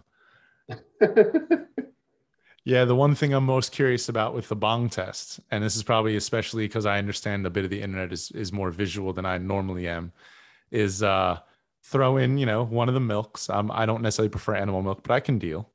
And uh make hot make milk chocolate uh, the weird way. So like throw some Hershey syrup into the bong itself, throw in milk, and then when you hit it, it naturally makes chocolate milk. And uh, by science, technically, if it's really cold and you recondense some of the vapor or the smoke from however you consumed it, it should decarboxylate it, reform it into probably like a CBN. And if you drink that milkshake which probably doesn't taste nearly as bad as most bong water would because chocolate cleans up nice. It potentially would have slight edible capabilities, is the theory I might have to operate on. You're I just don't know if- you'd Be more likely to turn into 11 hydroxyl in that scenario. That's yeah, I you- guess once you digest it. Yeah. Huh. Or I don't know. So what's interesting is there's some interesting interactions that I still don't think are properly mapped out yet. It's the alkaloids in coca, like uh, that they use for chocolate. Um, because there's definitely like proven synergy with with a couple of those alkaloids in some different weird ways. And again, this is some of the interesting, strange science with the uh, the endocannabinoid system that just we have no fucking idea about any of this shit yet, and there isn't really any good research on it either. You know. Yeah, they said that uh, you can actually find anandamide in the darkest, like you know, raw chocolate, which is our endocannabinoid, which of course is way better than THC as far as its availability and synergy with our body. You know, it's the perfect key for our receptor. Um, and they also found that fruit flies have an endocannab or have anandamide in them, but no cannabinoid receptors. So it's like, why do they produce a chemical it doesn't seem they can use? But I still feel like it's because we're we're looking through them through our vision. We're like, they don't have the same parts as we do. So why would they make this? It's like because it probably does something different, obviously. But you know, we we love to judge it through our own spectrum. So knowing that chocolate has a little bit of cannabinoids in it and that it has the further synergy through the alkaloid groups, it makes you feel like you could make like a, a really amazing edible if you harness a lot of those like nutrient hacks to it you know? Little avocado fat for some binding as well for like the hydrolypic version. And you can make like this chocolate smoothie that just heals you right? Heals what ails you. And this is some of the weird stuff that I think that isn't getting enough attention, and then also some of these overly restrictive states kind of block you from this. And you know, that's a, uh, you know you can't do any dairy products unless it's vegan based, uh, uh, which which is definitely a blocking you know a lot of different things. Although I make a pretty good medicated vegan cheese, uh, which is uh, definitely uh, you can just Down. make lactobacillus and then take the curds and then make your your infuse your cheese and away you go. yeah it's pretty much a one-to-one process right there as far as the uh, the parallel Yep. No, it's super simple. It's it's nothing overly complicated. Anybody can do it in their kitchen. It's just you don't see many people making it on the market. Yeah. Yeah. It just makes me want to wonder, especially in the food side of it. And that's why I think, you know, that'll be what a little bit the future PA is too. And even if it isn't it's something I'll be looking forward to because uh, Medication. not only does it help with normalizing it, but it's one of the best ways to put it in. Gotta get the medicated cheese cheesesteaks. Oh, I, I make a mean three bean medicated chili. I did buffalo last time I, I had made it, but obviously you can just leave the meat out. Um, RSO based with it, but sometimes I just do a straight flower decarb if I have the time. I make a really, really good medicated Béarnaise sauce. Yeah, that's another good one. Take make a nice like tri-tip or a nice, nice big fucking hunk of meat. Pour that on top. Put your mushrooms on there. You have a nice evening. I love it. Oh yeah. All right. Well, um, I think we'll wrap up the show. We're uh, just about hitting our normal wrap up time. Um, I appreciate uh, you coming on the show. Um, why don't you tell everybody how to find you one last time, and then uh, and I'll, I'll do uh, the last couple of uh, announcements here at the end.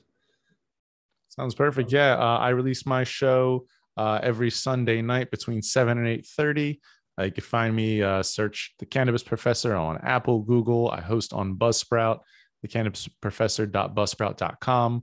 I'm just about at 100 episodes. So even if you want to find content where it's just having a sesh or looking at something super sciencey or maybe just a weird dive into which vape might give you the most, uh, you know, you should be able to find a good variety of content on it. And also uh, be sure to check out on YouTube the U.S. Chamber of Cannabis uh, rebranding coming soon. Some real interesting content and exploration of cannabis there to really help grow and uh, and build more of a community. And then on an absolute tangent, I happen to run a food podcast called Year of the Sandwich. There's only maybe 10 or 12 episodes so far. Um, I, in case you ever want to just really have a little bit of fun with food, uh, I do it as a British man, um, and I do it trapped under the crust of the earth. Uh, and make up food conspiracies for gourmet conversations. So that is usually one that might be great for a session. And then, of course, on Instagram at the cannabis dot professor. Yeah. All right. And uh, it's nice to talk to somebody from our field from Philly. And I think you're the first one I've actually talked to that, uh, um, you know, does content and things like that or works in the industry in any way. So that's super, super cool to have you on. Yeah, thanks so much for having me, man. It's been an absolute blast. I look forward to being able to have you on my cast as well and, and do even more in the future. This has been a hell of a time. Oh, yeah. Uh, so here's the website for the conference coming up regenerativeorganiccannabis.com. Uh, I do apologize, I got the URL wrong earlier. Uh, it is regenerativeorganiccannabis.com, takes you there. Um, you can find out about the upcoming conferences. You got Michigan, we'll be up in Michigan February 25th, 26th, 27th. Um, definitely a, a, really awesome event. Uh, Kevin Jodrey, Susan Maywright Evans, Chris Trump, myself, Eric Branstead, Joshua Steensland. He's fucking awesome. Probably, in my opinion, one of, if not the most knowledgeable at growing cannabis at scale uh, of anyone that I know in the industry right now. Um, uh, myself, uh, Dr. Elaine Ingham, uh, Wade Laughter um, will be joining us via um, video. he recorded a video and talks about some some heavy stuff that I think you guys are gonna or eventually will be posted publicly. But uh, he gives a really cool talk about his life and working in cannabis and um, kind of different things that he's achieved. It's a really cool talk, so we'll be interested in, in, in that. And then a whole bunch of cool panelists. There's a bunch more people than just what's on here. Uh, from Michigan, we have a bunch of local panelists, uh, local breeders and growers. So that'll be fun. And then we have uh, in Maine, we have Kevin Jodrey. Uh, uh, we have the same group of people, but even uh, more local speakers in the evenings and for the different breeder panels. and that'll be up in Maine uh, March 25th through 27th. Um, that'll be a lot of fun. Uh, and then Oklahoma, April 29th through May 1st, um, which uh, is going to be a, a, blast as well. So um, definitely uh, looking forward to this. I'm pretty sure we're going to be able to get a venue here in Oklahoma where we can smoke cannabis during the event as well. So that'll be a lot of fun. I'll be able to smoke inside uh, while the talks are going on. Um, definitely check it out. If you haven't been there before, it's an amazing uh, amazing event and uh, definitely one of the coolest things. We have a big seed swap on Sunday uh, so that um, you know you can gather a whole bunch of goodies.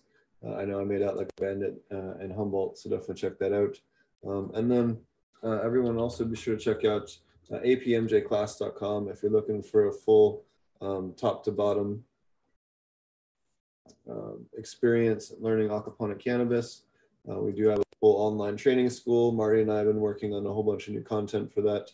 We'll be throwing the next batch of uh, slide, new slides up here in the next uh, uh, week or two. We're just finishing up editing on that stuff. I've just been away. Um, but you can check that out over there. We have just a ton of cool content on a whole bunch of different facilities, build outs, um, all different types of issues you run into. We have over six, 700 slides and counting. Uh, and um, yeah, just a really whole whole solution. And we have tons of how-to videos for facility tours that we don't have on YouTube, a bunch of other cool stuff on there. So I'll definitely check that out if it's something else that you're interested in learning more about. Um, uh, alrighty, I think that's just about everything. Oh, also, um,